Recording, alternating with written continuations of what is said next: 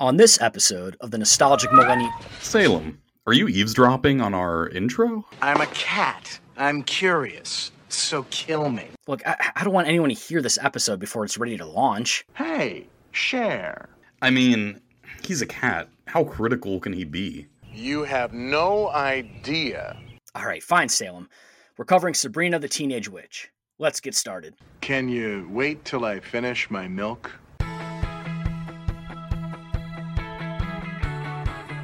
Welcome to the Nostalgic Millennial Podcast, where we will nerd out over the shows, movies, books, games, and more that made us who we are today. Prepare yourself for a return to the 1990s on the Nostalgic Millennial Podcast.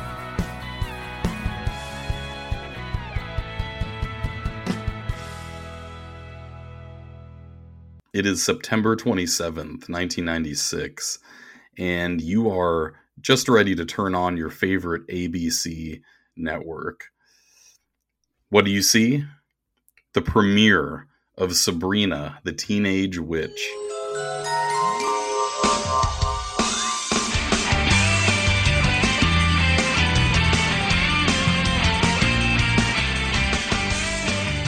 Featuring Melissa Joan Hart. Now, you've probably just recently been watching Clarissa Explains It All on your Nickelodeon station, of course, a favorite for everyone our age. And now, Melissa Joan Hart has jumped from Nickelodeon to ABC, and we have the magical pilot of Sabrina the Teenage Witch. First episode is just simply titled Pilot, and we'll be reviewing that one today, going through scene by scene and talking about all of the lines and antics going on in the Spellman household. And then later on, we'll take a look at episode six called Dream Date. Going back to the cast, Melissa Joan Hart, of course, is a big draw at this point in time, and she's playing Sabrina herself.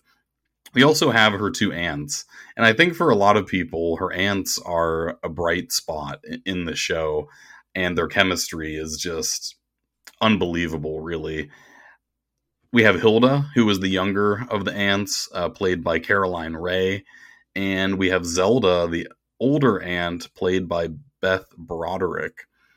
The Spellman household is located at 133 Collins Road, Westbridge, Massachusetts. Unfortunately, Westbridge is a fictional town in Massachusetts, so it's not uh, a location that you could visit per se but uh, we'll be seeing later in the in the show. We also meet a couple of other major cast members. Harvey, who is played by Nate Richert, and Libby, played by Jenna Leigh Green. One other major cast member who we can't forget about, of course, is Salem, the cat slash warlock who has been cursed into cat form, and we'll talk more about that in a little bit. Before we get into the first episode, I'd like to say that this was another favorite of mine. Anytime magic, witchcraft, any of these things are involved, I'm on board. And obviously, Melissa Joan Hart, knowing her from Clarissa, it was really cool to see her in a new series. This one, since it was in 1996, hit when I was nine years old and it, this show centers around Sabrina's adventures in high school. So it seemed pretty grown up to me. It seemed like sort of the next level uh, of of a show that I wanted to watch at that age to see all of these cool high school characters. Plus, you put magic into the mix. It's pretty much a winning combination. So before we jump into the first episode, I'll just throw it over to you if you have any initial comments. Yeah, we're in the thick of Halloween with our episodes. Uh, you know how much Matt loves witches from our Hocus Pocus episode, and you know we've covered Clarissa, so you know this is a this was a perfect fit. We're kind of at the the end of Halloween, but we're still in fall, so it works out really well. This was a, a TGIF beauty, and so this was like a precursor to us watching something like Snick. Um, so this is a Friday night beauty, and yeah, I remember loving the show I found going back, the writing here, it was so tight, it was so crisp. We'll get into that, but I really enjoyed it. Just so many good lines, such good characters, and I'm, I'm excited to discuss that with you. Now, you mentioned Hocus Pocus, of course, and, and if you have listened to the past couple episodes, uh, you will have heard my whole uh, dissertation on Hocus Pocus uh, in that episode. There is a Hocus Pocus connection to Sabrina, which I will reveal later in the episode. So hang tight for that reveal. I'm pumped for that. And I had mentioned about going to watch it. We're going to try to make it so you don't have to necessarily. Again, we're going scene by scene. We're going to include all the important dialogues so that way you're it's like you're watching the show, but we're going to offer our commentary along the way. We picked Pilot because it's the first one obviously called Pilot, and then we picked episode 6 from season 1, The Dream Date, and that was just a random one from season 1 because I, I couldn't remember if Sabrina was like a if it was episodic in the sense that they were connected, it was a connected storyline, or if it was something like a Seinfeld where each individual episode could be different. So it turns out it worked out really well. It helps obviously to see them in order because you learn things about the characters, but the episodes themselves have their individual themes. Again, similar to Clarissa actually, where it's connected themes, but not necessarily a storyline like a Game of Thrones or something like that. Episode one, the pilot. All right, so we open up with a shot of Sabrina's house, the Spellman house from the outside. Right away, I'm getting witchy vibes from this house. It, it is pretty awesome. It's this old, giant, maybe, I don't know, Victorian perhaps looking house, and it has these gables and towers everywhere. It's painted white. A really beautiful setting for the show. And being in Massachusetts, of course, it puts you in mind of witches because of Salem, not necessarily the cat Salem, the town of Salem, but the cat, of course, sharing the name. Probably not a coincidence. The first scene, we go into Sabrina's bedroom and we see that she is levitating. She's asleep, but her body is levitating up above the bed. And her aunts quietly peek into the room, open the door, and Zelda in particular seems very excited about the fact that Sabrina is levitating. Oh, look, Hilda. She's levitating. Right on schedule. She says that it's five minutes past midnight and that they just had to check and see. Now, Hilda right away wants to wake her up and tell her something pretty important. And Zelda decides, well, no, we should wait and maybe wait until morning and let her sleep because Sabrina is starting a new school tomorrow. And in this first little scene, we get a little bit of magic with that levitation, and that's really all that we have in this opening. It takes us right to the theme music. I'm a big fan of this theme. It's just a nice, like, rock tune, sort of, you know, puts you in the mood for it. This Sabrina is a very light-hearted show. It's very fun. There's a lot of antics going on. It's not dark or scary in any way. You know, it's not a horror show. This is a comedy sitcom type of situation. In many ways, kind of like Clarissa, but with magic, essentially. Now, in these themes, uh, when the theme is playing, Sabrina is always in front of a full length mirror and she's normally changing outfits by just using magic. She just stands there and an outfit will c- cycle in and out. And I was listening to an interview recently where Melissa Joan Hart talked about how whenever they would do these effects, everything was practical effects. They didn't have any CGI of any type on the show. So if they were doing this sort of thing where someone was dressed one way and then had to come in in a different costume, they basically had to tape in where they were standing, try to exactly capture how they were posed at that moment. They would go do the costume change. When they would come back, they would actually have to direct them to try to get into that exact position that they were in with the previous outfit. So they'd have to tell them to, to sort of move their finger an inch this way and move their shoulders up this way or that way, left or right, just a tiny amount to try to match it up as closely as possible. So these were actually fairly painstaking scenes to film, which I thought was fascinating. I never really thought about the nitty gritty of doing practical effects with magic. Now, I saw the intro the first time and then just basically skipped it after that. Does that change? Is it a different set of costumes in each episode? Yeah, it is. It's it's a unique thing to each episode, and normally she has like a different uh, line that she'll say at the end. Like in this one, she goes through at the end. She turns into where she's wearing like a typical witch's outfit with like a pointed hat and everything, and she says something like, This is so not me. And then in the dream date episode that you have later, she eventually turns into a kind of like 1960s, like hippie sort of outfit. And she says, feeling groovy, far out. So, depending on the episode, yeah, she has different costumes. So, continuing on, uh, we head downstairs, and now it's the morning. And Sabrina's coming down the stairs. She's carrying a cat with her, who we learn later on is Salem. And she sits down for breakfast with her aunts, and they have a present for her. Now, we know it's her birthday, but what we may be aware of already that Sabrina is not is that, in fact, because she has turned 16, that means that she is a witch and now her powers are starting to show themselves now that she's 16 years old. So Sabrina opens up the gift and it's a black pot, she says, uh, which actually, of course, is a cauldron. Now, Sabrina is not too excited about this. Um, she sort of pushes it aside and seems a little confused. And her aunts start to tell her, Sabrina, we have something to tell you. You see, there are two realms the natural and the supernatural. And it turns out that the immutable laws of You're a witch. What do you mean I'm a witch? You're a witch. she's a witch. They just straight up tell her, You're a witch. You know, you need this cauldron now. We learn in this scene that Sabrina's father is actually the witch, and her mother is a mortal woman. That comes in a little bit later as well. That's why she's with her aunts, because her aunts have been tasked with raising her essentially as a witch. Now, Sabrina totally doesn't believe it. She thinks it's a joke. She says, Nice try. I'm not falling for this. And she goes off to school.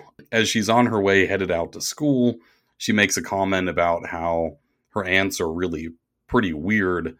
And we hear Salem the cat say, You have no idea. but Sabrina doesn't hear him, and she still doesn't realize that this is all true. Now, my first impressions of the scene, I like how it just sort of lays it all out right at the start. You don't have to wait to find out that she's a witch. You know, they just go right to it. I will say that it's kind of funny that her aunts, they don't try very hard to convince her that she's a witch.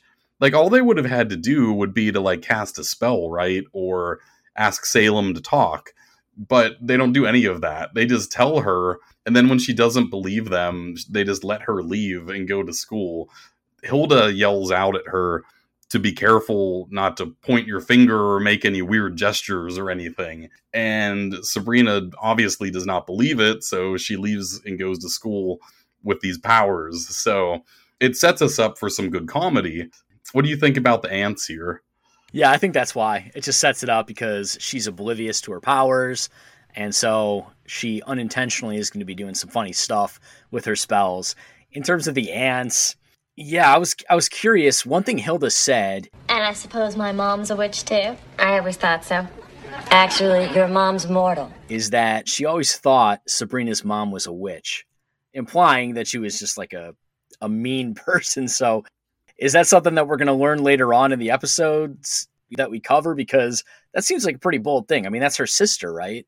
So Hilda and Zelda are related to Sabrina's father because they're also witches. So that's the the mother is through marriage and I'm but I what I don't know is what you said about if we learn about the mom more because like I definitely watched this show a good bit when I was growing up and I specifically remembered the pilot episode. I remember being really young. It was probably right when it came out. And I remember watching the pilot episode. So a lot of this like that first scene with the cauldron in the kitchen, I remembered that perfectly from a long time ago, but I don't really remember how far through I watched the series because at one point it starts out on ABC, but it runs on there from 96 to 2000 and then from 2000 to 2003 it moved over to the WB and I don't know what all happened with that. So maybe this is something we'll discover if we revisit episodes later on. Another thing is this whole age thing with witchcraft. So I wanted to ask you about that because we I encountered we, we encountered this in the Are You Afraid of the Dark episode with the Sutterwind and everything about at a certain age they assume their powers and then before then just nothing. Is there a reason for the age? Is, is it like the age of reason that a witch hits or, or something like that where they're not born with the powers? You know, I don't have a like a solid answer on that. My guess is that it has something to do with kind of like a coming of age, you know, 16, sweet 16. It's always sort of like an important year. I think especially for girls like it's an important year. So, I don't know. I think it's just sort of this idea of maybe the powers require some degree of maturity before they manifest, but I don't really know why. Yeah, I'm not sure. I mean, it, it seems like maybe it's something like puberty for a like a mm. witch, where it's like you kind of change substantially. That's that's my best guess. One other thing, so she so she hits 16. She's a witch, right? So she can basically do whatever she wants, ostensibly, right? Why is she going to school still? I mean, I'm thinking like Harry Potter. We're going to Hogwarts. We're you know we're living in this other realm. Why is she still going to school and just pretending things are normal? I mean, obviously technically she doesn't know yet that she's a witch. She thinks they're kidding. But these aunts, like, just let her go to school. And they later on say she still has to go to school when she finds out. But what were your theories on why she still had to go to regular school? Because I would think, like, hey, I'm free from this. I don't have to live the life of a mortal because I can literally create and do whatever I want. That might be something that they answer later, but I'm not sure that they ever establish that there are schools in the other realm. I'm not sure if like a Harry Potter, I don't know if like a Hogwarts structure exists in Sabrina's world. I don't know if there's some answer in the comics, maybe, because these are based off of Archie comics. Sabrina is a spin off character from Archie comics. Maybe there's something in there about it. The way it's presented in the show is that her answer just basically like, you need an education, you have to go to school.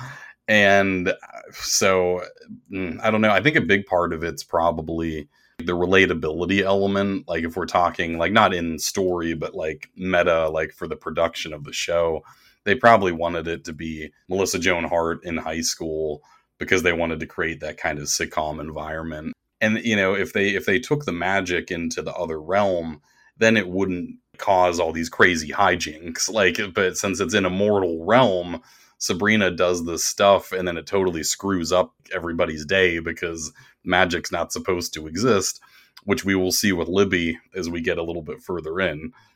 So Sabrina's on her way to school, and when she arrives there, we find out this is her first day and she's new. At the very beginning, when she first enters into the hallway, she looks into a classroom, looking in through the, the glass window that's in the door, and she sees a guy standing there who looks back at her. This guy, of course, will prove to be Harvey. But as they're looking at each other, the teacher opens the door from the inside and ends up slamming Harvey in the face with it, which is a pretty fun little uh, comedic moment. And it turns out that this teacher is named Mr. Poole. He is the biology teacher. And he goes right in on the very first day into a frog dissection. And I know you were hoping I was going to spend the day mispronouncing your names, but instead, let's just jump right into biology, huh? The frog is a cold blooded vertebrate. And he tells everybody to partner up. Harvey is about to ask Sabrina to partner up, but Libby swoops in and says, and I should say, Libby, of course, is the popular girl in school. She's your classic cheerleader, mean girl character. And she swoops in and asks Harvey. Harvey, I'll be your lab partner. So he has to go over with her. We'll see that Harvey's not great at saying no to things, and he ends up going over with Libby. So then, thankfully for Sabrina, uh, one of her friends, well, someone who becomes her friend, Jenny, comes over to her table and asks to partner with her instead. Jenny says that she used to be new and she knows what it's like. And she has this interesting quote where Jenny says, I don't want to fit in. I thought that was cool because her character is sort of doing her own thing. She's very like has her own vibe. and she's not worried about being one of the cool kids.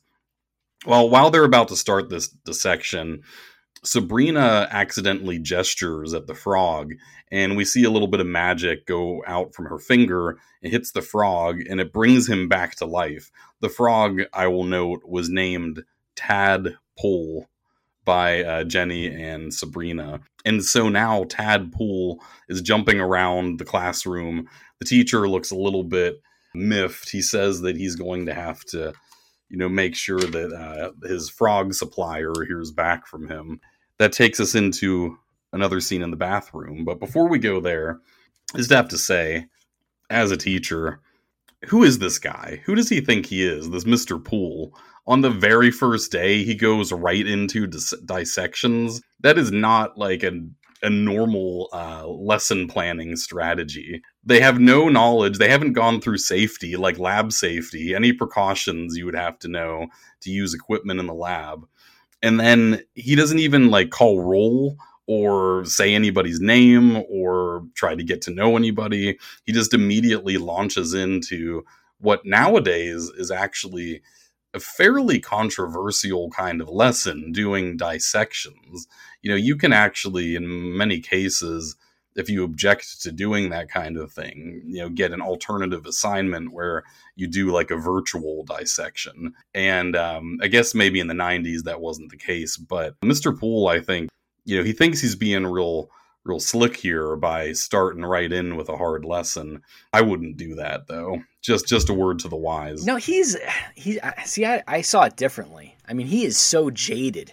He is so fed up being a teacher. He's done. As we dissect this amphibian, we'll be looking for the kidneys, the heart, and my lost youth. He's just done. He's like, forget it. I'm tired of doing the name call, getting to know these kids. They move on. Let's get to the nitty gritty. And that's what he does. And I remember doing frog dissection, and basically, I just I, I, teamed up with the smartest kid in the class and let him do it. I was like, I'm not touching the frog. I'm not dealing with that at all.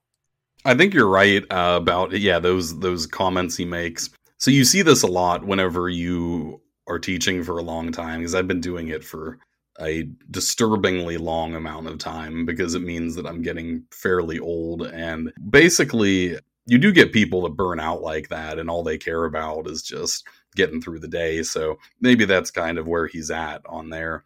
Now, thankfully, as to the frog dissection, I never had to do one. It was I was never in a class where it was mandated to dissect anything actually, and I would refuse to do one if, if it was me now because I'm a vegetarian, so I'm not really too happy with the idea of like having dead animals to dissect for some reason. But anyway, I think that uh, yeah, Mr. Poole yeah, not the best impression. Now, Jenny, I think, makes a good impression. I like how she's nonconformist.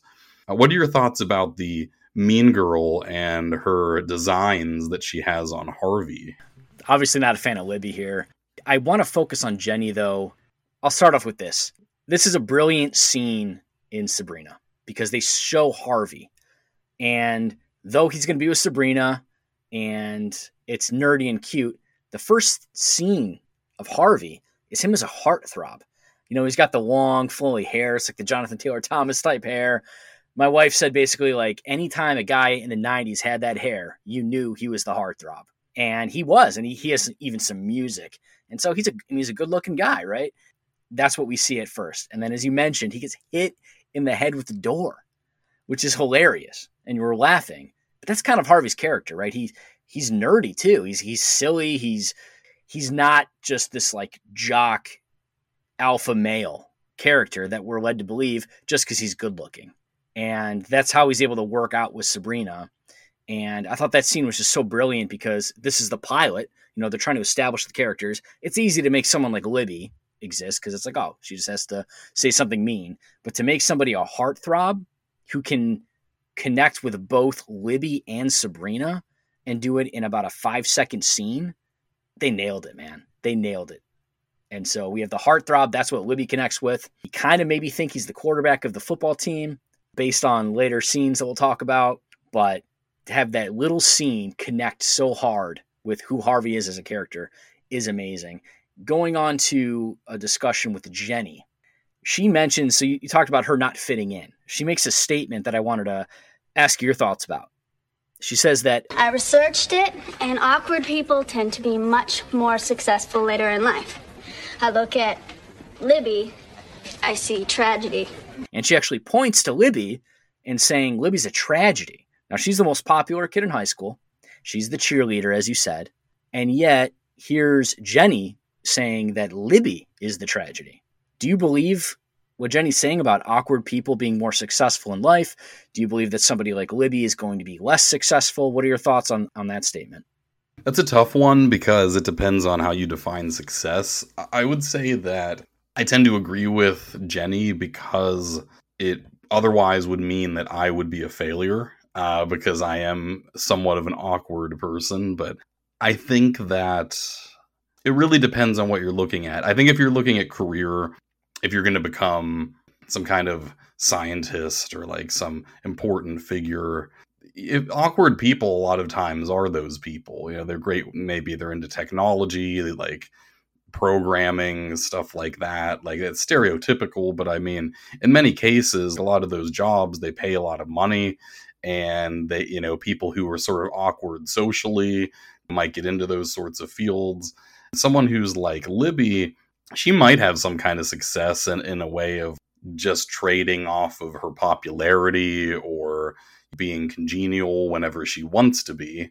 But of course, there's always that negative, mean girl side to her personality that could come back to bite her too. So, yeah, in general, I'd rather be the more awkward, nerdy kid in high school than even the quarterback, you know, because I think that a lot of times people like that, they kind of hit their peak early, which isn't really good long term. That, that's all a stereotype, but I think in general, you know, I'd agree with it. What are you thinking? Yeah, I like your point about depends on the career because I think what Jenny's talking about is basically if you're awkward, you may still have a hunger for success Whereas if you peak in high school and you're super popular, maybe you you're fine with that and you're like, oh yeah, I'm, I'm going to be fine later on in life. But like your popularity in high school is based on things that have nothing to do with real life. Whereas if you're awkward like Jenny and maybe you're a geek in science, you know you're you're maybe developing actual skills that will help you later in life.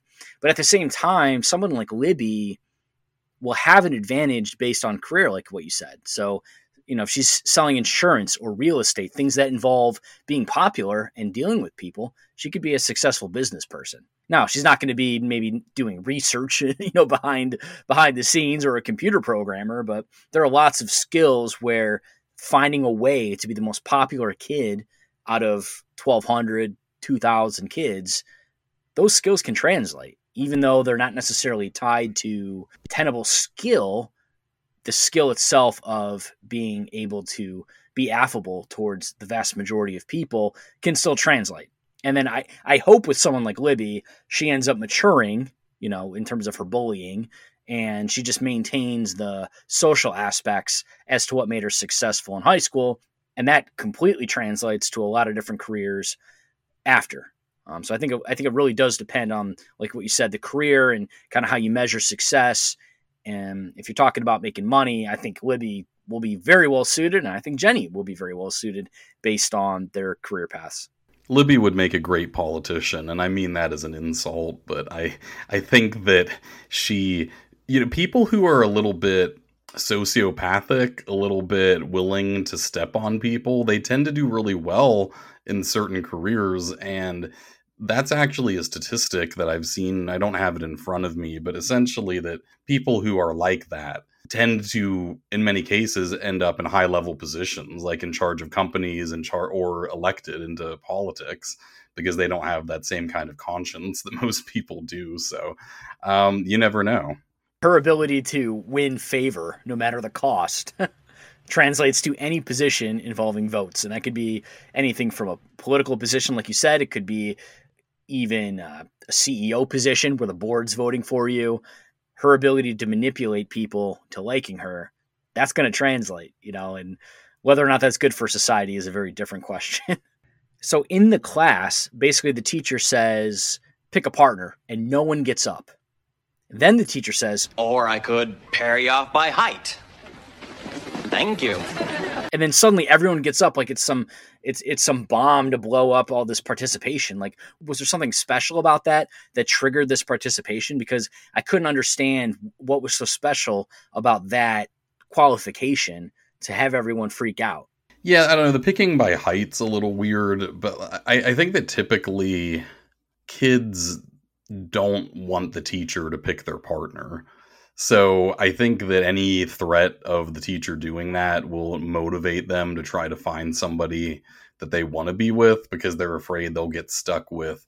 In Libby's case, probably afraid she'll get stuck with some nerd or something, or somebody they don't like or whatever. So, I mean, Sabrina's new, but the other ones aren't new. So I could see if it was a class of all freshmen who didn't know each other, but if you have friends in the class, I mean, teacher says to pick a partner, people are up and moving right away. So, yeah, I don't know. I guess that was what they were going for.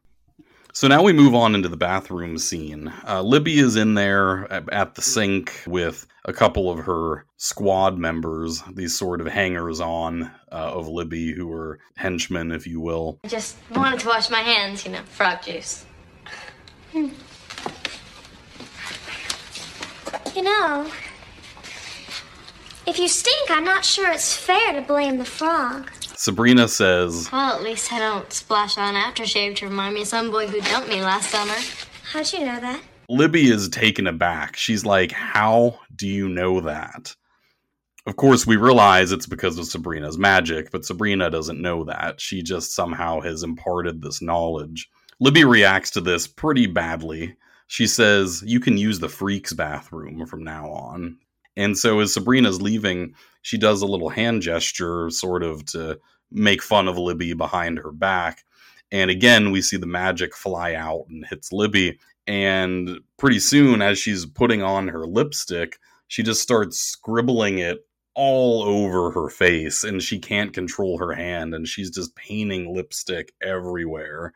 And then we cut away from the bathroom. We return back to the Spellman house. Her aunts have decided to throw her a surprise party. One little detail I love is that Salem is wearing a little party hat, so that's pretty cute. They give her an old book, and when she opens the book, it has a picture of her dad inside. His name is Edward, Edward Spellman, and the picture attempts to speak to her. It says that he's in a different realm, which helps to explain why he's not the one raising Sabrina. But Sabrina doesn't believe it again. She's like, man, you guys really committed to this joke. And she closes up the book. As Sabrina's ready to kind of storm out of the room, So what are you saying? That I'm not who I think I am? You're not who I think you are?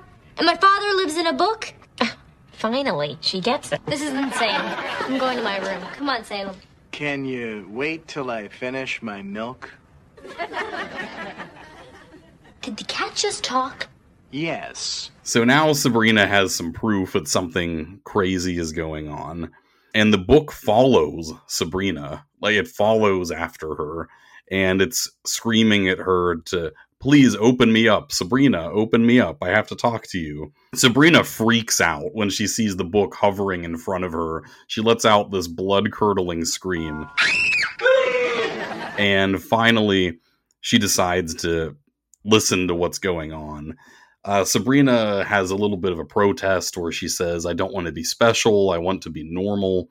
And her dad tells her from inside the book again, his, his picture tells her that he is in a foreign service. Uh, in other words, he's way off in this other realm doing some kind of work where he can't be there. And her mom, we learn, is off digging for fossils in Peru.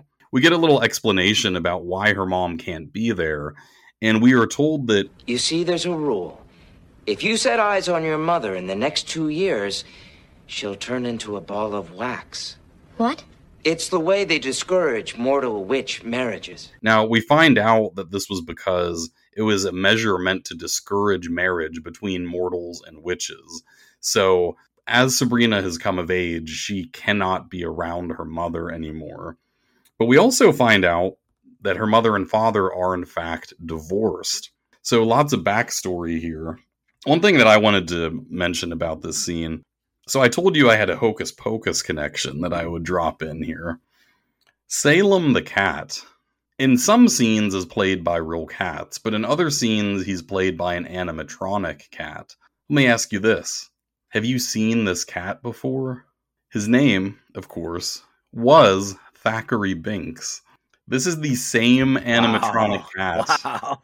from Hocus Pocus. They reused it for Sabrina. So I love that. That's great. My favorite thing, we have a connection into Sabrina from that. One other thing I wanted to ask you about Sabrina has this moment when she finds out about being a witch, which I quoted before. She says, I don't want to be special, I want to be normal. I don't think I would react that way. I would wholeheartedly embrace having magic powers. That would be like the greatest thing that could happen to you. Do you think this would be a, a normal reaction? No, but you know, she's 16, starting off in her new school. I think she just wants to fit in, you know? And that's before knowing she's a witch. So now she's like, ah, I'm trying to fit in, I'm trying to be normal, and now I'm a witch. I'm never going to fit in, never going to have friends. I don't know. I, I never, you know, I never went into a situation like hers where I'm like transferring 16 is like what a, it's probably like a sophomore or junior in high school where she's transferring in and wanting to just, you know, fit in. I've never been in that situation where I'm completely alienated and, and trying to throw myself in. So I think she's there. And I, again, I also think she does not yet realize the extent of what it is. I think she's still trying to come to grips with the fact that she's she's a witch as well. But yeah, of course I I mean, dude, I mean, we talked about in the Harry Potter episode. I mean, that was the dream, man. I mean, the dream was always you could be special and be different, you know, stand out from the crowd who wouldn't take the letter to Hogwarts? You know, everybody would. So for her to be reticent about this, very strange. And thankfully, she does change her mind. I think it's an interesting contrast because, and again, you know, you wouldn't expect the writing to be this sharp in what is essentially a sitcom that was aimed at probably maybe middle schoolers, you know, younger kids, you know, or maybe even high schoolers. But in the scene we talked about just now, her friend Jenny had that whole thing about not wanting to fit in. And now Sabrina is saying that she does want to fit in. So it's an interesting dichotomy there. And that's what's beautiful about the show, it, at least in these two episodes, is that we can discuss that. Because you have clearly different characters and how they approach life. And it gives you uh, some good thought. It gives you good thought, good discussion about do you want to be a Libby or a Sabrina? Do you want to be a a Jenny or do you want to be a Sabrina? Do you want to be a Harvey? These are the very fleshed out characters with unique traits that I love. Going back to the bathroom scene, I will say, as much as I don't like Libby, I kind of connected with her as as to her wearing the cologne, right? Because you know she she had this heartbreak in the summer and she wants to remember her ex, and it just took me back. Thankfully, a happy story. But when I was long distance with my wife, I did the same thing. I had some of her perfume, Calvin Klein Euphoria, and I would dabble that on every now and again to smell it, so I could I could remember her scent. So I kind of like I kind of felt bad for Libby a little bit, but of course it's Libby, so it's like you don't actually care about her. yeah, they they do things like that every now and then to humanize her some. And I think that's smart because you don't want the mean girl character to be completely unrelatable. I'm glad that they dropped in that little bit of backstory that shows that there's sort of the sentimental side to her and that she's not a complete sociopath, like that she actually has these relatable feelings toward this ex. Now, also in that scene, we do learn Sabrina is able to read the minds of people. We talked about the desire to have these these powers, right? Would you want to be able to read people's minds? No, I don't think so. How awkward would that be? I don't know how you could have an authentic relationship with somebody like having that sort of power over them where they don't have the ability to hide something from you. That would be really weird. Unless it's something that she can turn on and off, which I think it is. She's not constantly hearing people's thoughts, but I guess in this moment, because she was angry at Libby, maybe it kind of like popped on. Because what we do learn is that she doesn't know how to control her powers, and we're going to see that in the next scene. So I guess if you could choose not to use it, it would be okay. But that would be a te- big temptation, though, as well, to have to fight against all the time. Yeah, and because I don't think people's thoughts make the make the person right. I mean, it's it's also their choices too. This kind of take, took me back to Witcher Three with Yennefer, where she can read Geralt's mind, and part of me like took solace in that that Yennefer knew everything Geralt thought, and yet still she wanted to be with him. And I was like, that's kind of cool. But at the same time, it's like for him not to have any independence, you know, any autonomy in that. No way. I would never want to know what people thought. You know, to me, I understand people can be duplicitous and lie, but that would just drive me crazy because there would be no, I don't know, that's the human experience is like your thoughts versus your actions. And to remove that to me, it, it would just be removing humanity. I mean, it's like that's the human experience. Now we head downstairs, and Sabrina is going to try to learn how to use her magic. She is she's ne- has no ability to control it at this point, and they start with what they say is an e- her aunts say is an easy exercise. They want Sabrina to change an orange into an apple. All right, let's start with the basics. Orange into apple. Now you concentrate and point. And she blasts it with her magic. Unfortunately, it turns into a pineapple, which Zelda says is close. It's an apple, it's a pineapple. Hilda thinks that it's not even close at all. And we end up going through this montage of the scene where at the end, the kitchen is just filled with pineapples. We hear that there are actually 23 pineapples now. This is the 23rd attempt, Sabrina mentions. And we see Hilda kind of off on the side juicing some of these pineapples. So they're now just filling up the house.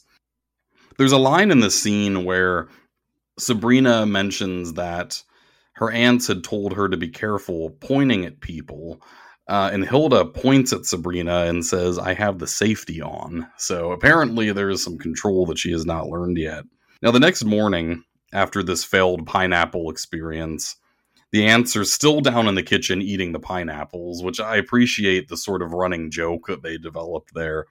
One thing that Sabrina is hoping to do, because she's late for school, is to turn back time. Uh-uh. No. A witch can't change time. That's one of the rules. You're kidding. Nope. Gotta go. You also can't get rid of cellulite. Um, we don't hear it here, but there is a rule that gets established later on in the series that I remember where witches can summon any product that they want, but it has to be off brand. They can't summon name brand products. So if they want a Pepsi and they summon a Pepsi, they get something that's called like a Popsy or something like that. So Sabrina has to rush off to school, and we get this interesting joke from Jenny. She says, Knock, knock. Who's there? Brad. Brad who? Brad Pitt. Is there any other Brad worth mentioning? And I guess at this point, Brad Pitt was right off of the movie Seven, which came out in 1995. So big, big time for Brad Pitt here. I will say, probably a hot take. I don't get the Brad Pitt worship. Not into the alpha male, uh, male types myself. Well, I was, I was going to ask you that question, right? She says, you know, what other Brad is worth mentioning? What Brad would you mention? Now, let me say, for for example, to give you some time to think here, my first thought, for whatever reason, was Brad Renfro, who's like a he he passed very young due to drug issues, but I remember him from Tom and Huck. That was the first Brad that, that came through my mind. Now, Tom and Huck's a great Disney film uh, based on Huckleberry Finn, but that was his name.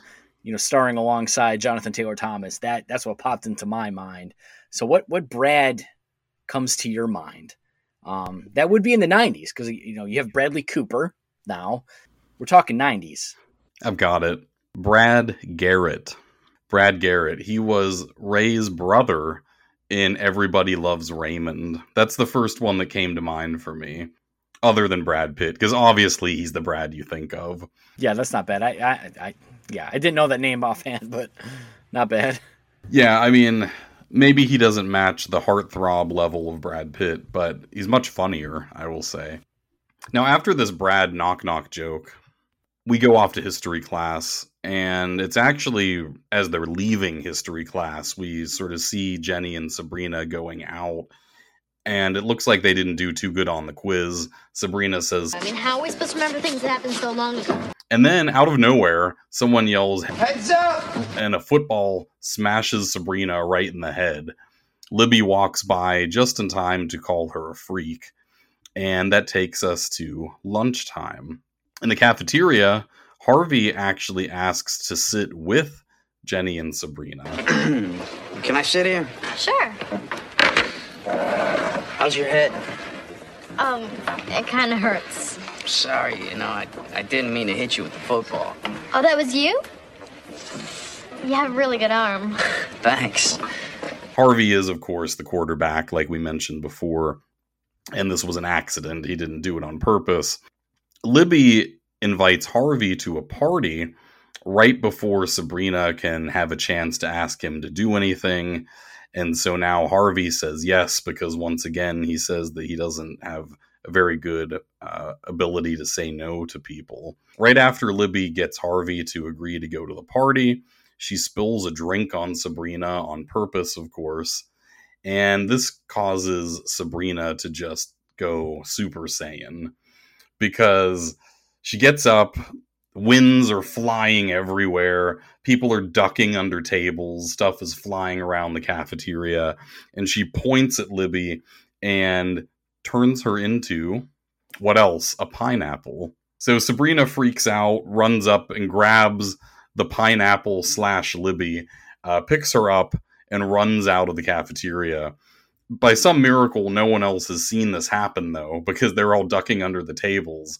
And now she's on her way home to figure out what to do with this pineapple Libby.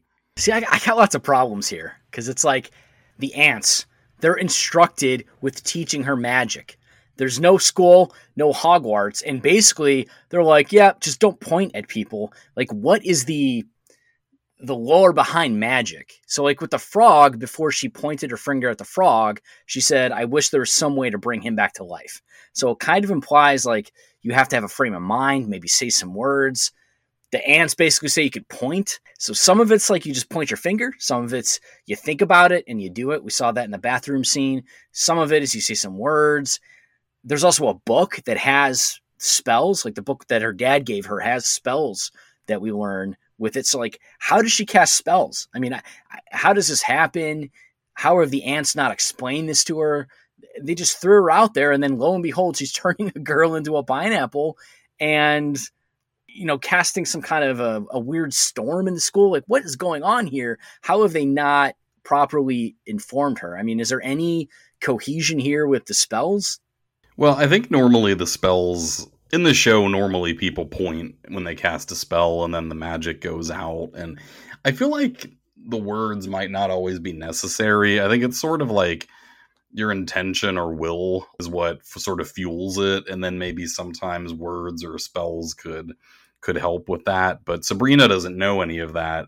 And she, her training was not going well with the pineapples in the house. So I think what's happening here is that you know her emotion is just run wild because she had the drink spilled on her and everything. And I don't think the storm and all of that is anything that's intended. I think it's just sort of like happening. I think it probably mirrors her internal state because she probably feels like stormy on the inside because of how angry she is. And then I don't know what she intended to do, what she was trying to do to Libby when she pointed at her. But then clearly all she can do at this point is make pineapples. That's her only skill right now. So pretty funny yeah. to think of her turning into a pineapple because later on we'll see the way that Libby sort of like internalizes what happened to her when she was a pineapple, which is kind of interesting. But yeah, it's a very different type of magic, you know, because obviously I'm I'm coming from the Harry Potter frame of reference, and in Harry Potter, it's very much how you flick your wand. They don't have wands. They don't have a flick of their finger, and they have very specific words they have to say. It's Wingardium Leviosa, not Wingardium Leviosa, you know. and coming nice. from that, Ron, get Ron seriously, get with it, man. Like, come on, learn how to cast some spells. Yeah, and he, yeah, again, and that that that scene made me really mad because he really that that you know he made Hermione cry there, so I got really upset with Ron. Yeah, so it's like going from very formulaic to more like what you see. I mean, you you said Super Saiyan. Honestly, it takes me back to like DBZ here, Dragon Ball Z, where it's like innate ability just kind of like is based on how you feel. Like in Dragon Ball Z, your power level increases just based on anger or how you're feeling at the time. It kind of seems like that, where it's like the magic's so tied in with emotion and feeling. And so maybe it is more of a an art form as opposed to something that you strictly read and learn from a book and perform. And if you're curious about our DBZ content, don't forget to check out our DBZ episode. Now I got to ask you this question: Did you notice a certain cameo in this scene in the cafeteria? No, I, I did not. Enlighten me. I like saw it and I went back. Goldberg, the goalie from the Mighty Ducks, is in this cafeteria scene. I am Goldberg, the goalie! It's so random. what? He does have a line. He says, "Everybody hit the deck." He's actually credited in this episode. So I was like, wow, it's Goldberg, the goalie. And the last time I remember even hearing about him was basically he was a drug addict. And this is uh, Shaun Weiss is the actor's name. But he's like a drug addict. He was homeless. He weighed like 100 pounds. You can see the pictures online. They're terrible. So if, if you got a bad stomach, don't look him up. So I was curious. I was like, man, this is the last time I saw him. He was, I thought he was going to be dead. Turns out he had a great rehab. He's been two years sober. And then I, I kind of went down the rabbit hole because he does an interview about his addictions from heroin and meth and, and being homeless. But he does a really good interview on Addiction Talk. It's on YouTube. So you can check that out. But I was like, man, Goldberg, the goalie's here. He gets credited. And this was after the Mighty Ducks. So he was known at the time. So I'm curious, like, you know, why he was in this random scene with one line and then done. It made he's not a recurring character. This is it. But I, I thought that was an interesting tidbit. That's awesome, but I had no clue, and I, I don't know how he got in here. It must have just been his agent was like, "Here you go, one one line in the Sabrina pilot." I don't know. So we uh, we head back to the Spellman house. Uh, Zelda and Hilda are there, and Zelda is talking about going to maybe listen to an MIT lecture on the Heisenberg principle shout out to Breaking Bad. You'll understand that reference if you uh, have seen have seen that show. But anyway, this sort of shows us more characterization. It's really great how they do this with like one little line. It kind of shows us how different the sisters are. Zelda is very smart. She's very capable, very um, a little bit more strict in some ways. Hilda is sort of your fun, carefree, funny aunt. She does a lot of delivers a lot of the comedy, which makes sense because the actress is actually a stand-up comedian, uh, other than also being an actress. Sabrina runs in with the pineapple, and she explains what's happening and you know what happened with Libby. I hate being a witch. I just turned the most popular girl in school into a pineapple. Why? Because it's the only thing you taught me how to do. And Hilda grabs the pineapple and she's about to cleave her with a cleaver. And then Zelda stops her and says, The popular girl is not a fruit. Eventually, then we learn, uh, then says that Sabrina doesn't know how to seal her spells. So apparently, they can be reversed by, I guess, any other witch, probably. They bring back Libby, change her back. The aunts bring her back from the pineapple and she's standing there in the kitchen completely freaked out. You did something to me. You sent me somewhere. Oh, it was small and it smelled like Hawaii. Look, Libby, I'm sorry. I didn't. Not as sorry as you will be. You're an even bigger freak than I thought, and the whole school's gonna know about it. See, my way should be on a toothpick. Now, Sabrina's convinced that Libby is going to pretty much like ruin her life because she says that she's a cheerleader, which means that she has credibility, which I thought was an interesting choice of words there. But we find out that there is one way to turn back time, and, and Sabrina's hoping to be able to do this so she can reverse all these mistakes that she's made throughout the day. and we learn about something called the Witches' Council. The Witches' Council recurs, and I, I do remember this. It recurs in multiple episodes throughout the series, and they basically are the arbiters of magical law, essentially.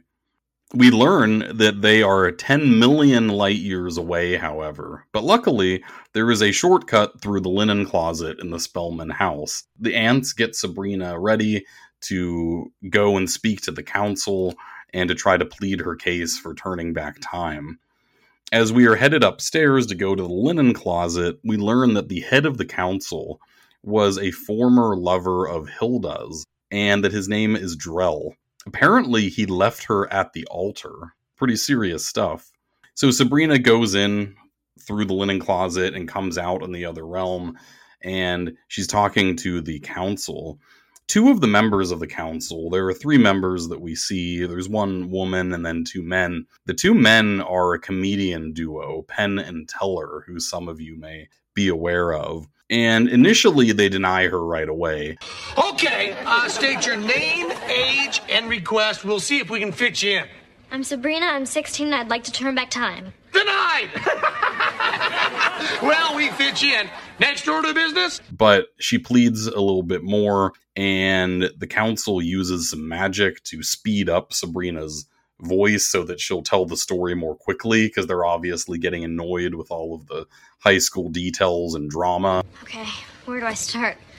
Well, you know, from the moment I started my new school, I didn't fit in. I wore the wrong shoes, which may seem like nothing, but but kids can be so judgmental. I said quickly. By the time I got to the cafeteria, Libby spilled grape soda all over me. I was already a bit tense. And that's why I turned her into a pineapple. I mean, it wasn't my fault. You don't know this girl. I mean, she's not a witch, but she has the power to turn the whole school against me. And so we get the sped up chipmunk version of Sabrina as she talks about everything that happened and how this day is going to ruin her life in high school. And now we have to wait to hear if the council approves her request or not. Penn and Teller, um, honestly, I had forgotten that they were in the show, but as soon as I saw them in the council, I was like, oh, I remember this. Did you have any reaction to them? Do you know about them?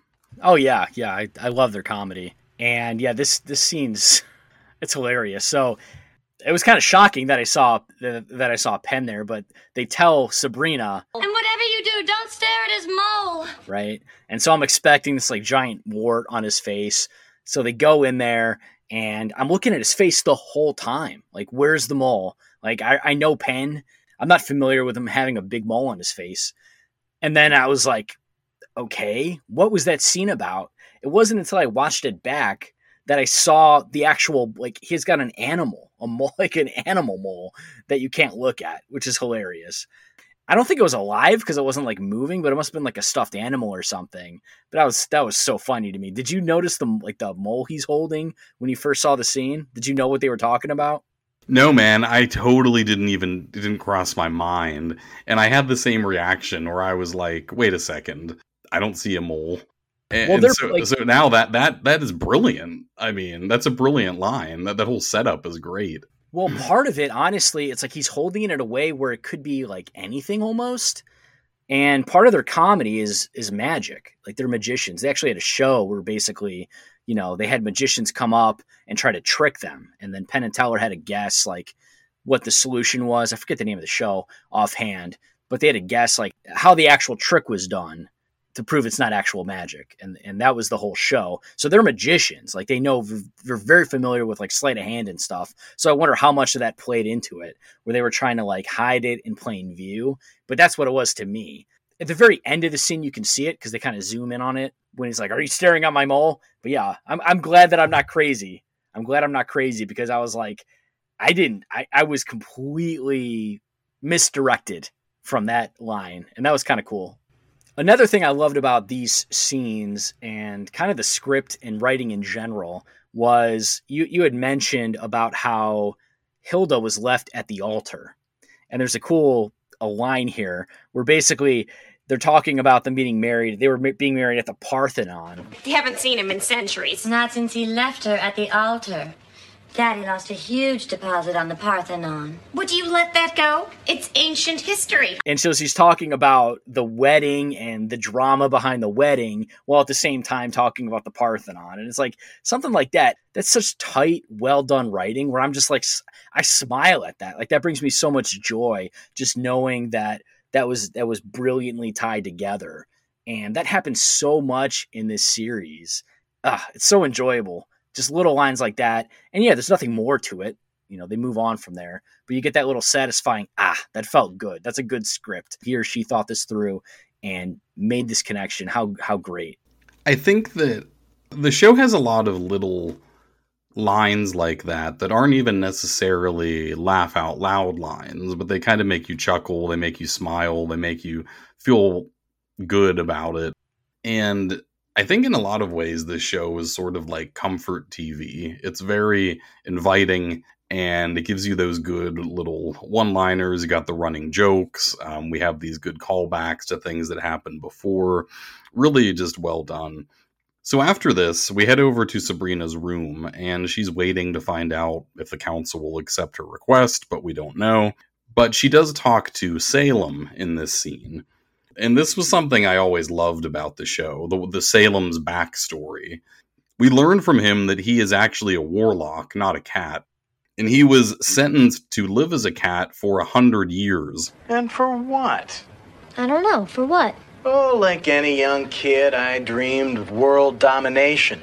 Of course, they really crack down when you act upon it. You know, nothing too serious, though. And this is a running theme with Salem, how he constantly references his desire to conquer the world. And he clearly still wants to. The punishment is not working. And I, like, it's pretty, it seems pretty clear that as soon as the hundred years are over, he'll probably try to conquer the world again.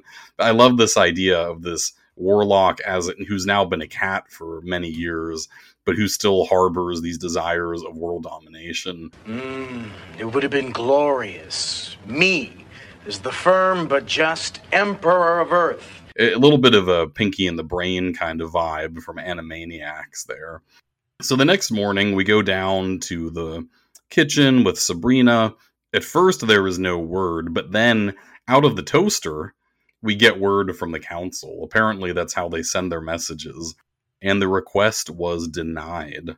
So Hilda just tells Sabrina that she's going to have to toughen up and just deal with it. Who cares what the other kids think? So Sabrina runs off uh, to go to school, not knowing what she's going to do. But as she leaves, Zelda says, Just a thought. But I bet you could convince him to change his mind. Me? I don't think so. Besides, Sabrina's going to be fine. Yes, she'll be ostracized and reviled, but she'll get over it. The wounds will heal, the scars will fade. You know I can't face Drell. So, against her desires, Hilda is going to head upstairs and enter into the linen closet. And we hear just her totally ripping Drell a new one. I mean, we don't we don't see it, but we hear her walking in and Drell's reaction. Hilda! What are you doing here?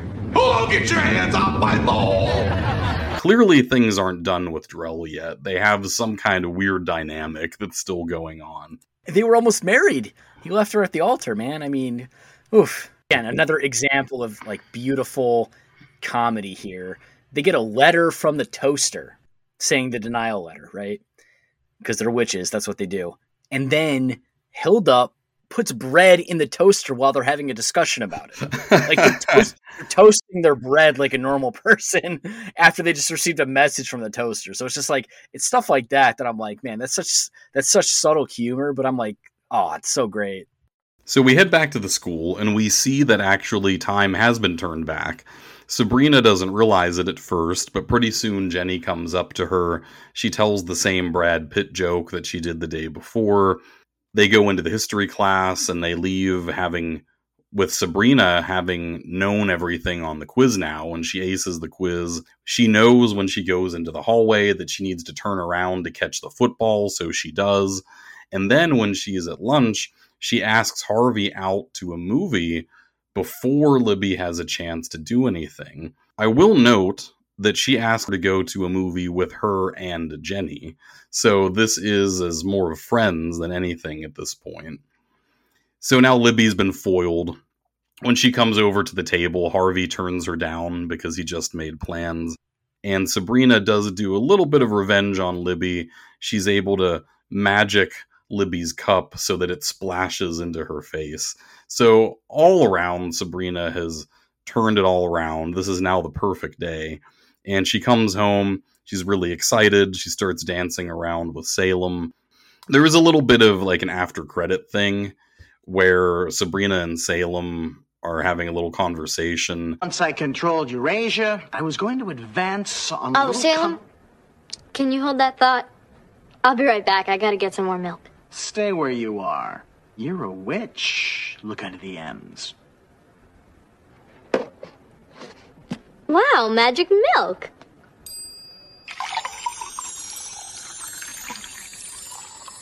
Cool. It worked. Hey, I could get used to this magic. Hey, share. And Salem ends the episode asking her to share the milk. Yeah, so it's interesting about the dance scene because that's a real cat, right?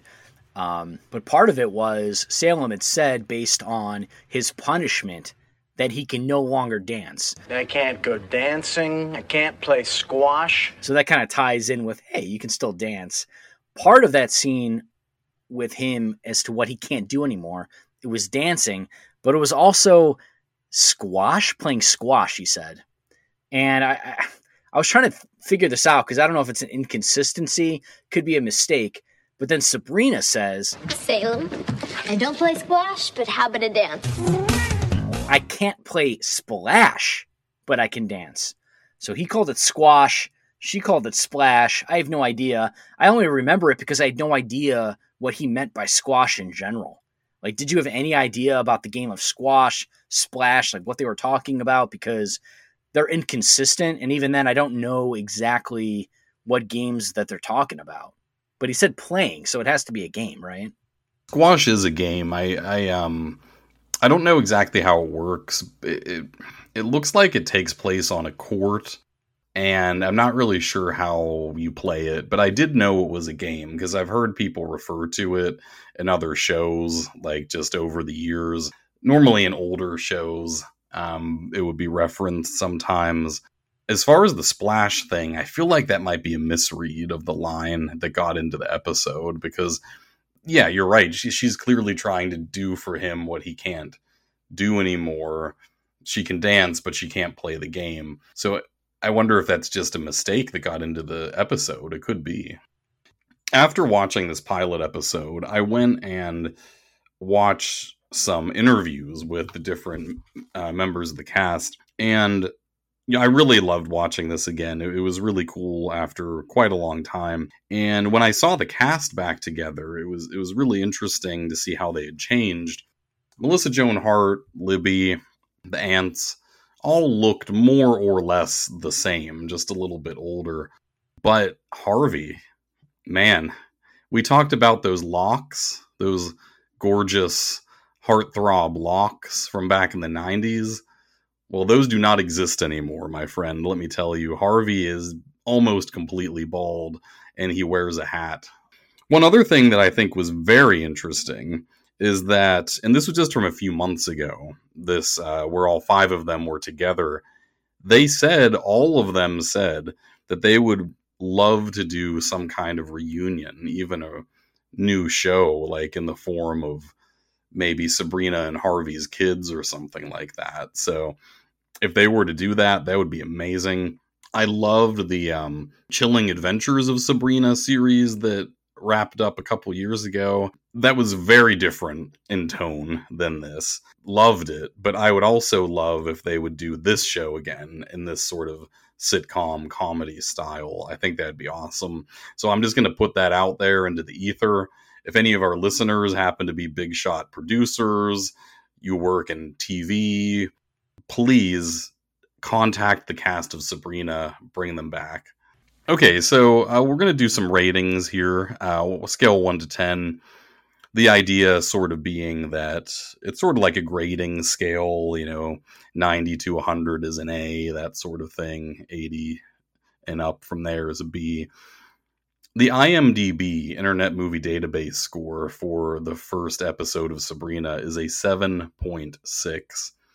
I think that that is a wicked score in a very negative sense of the word wicked.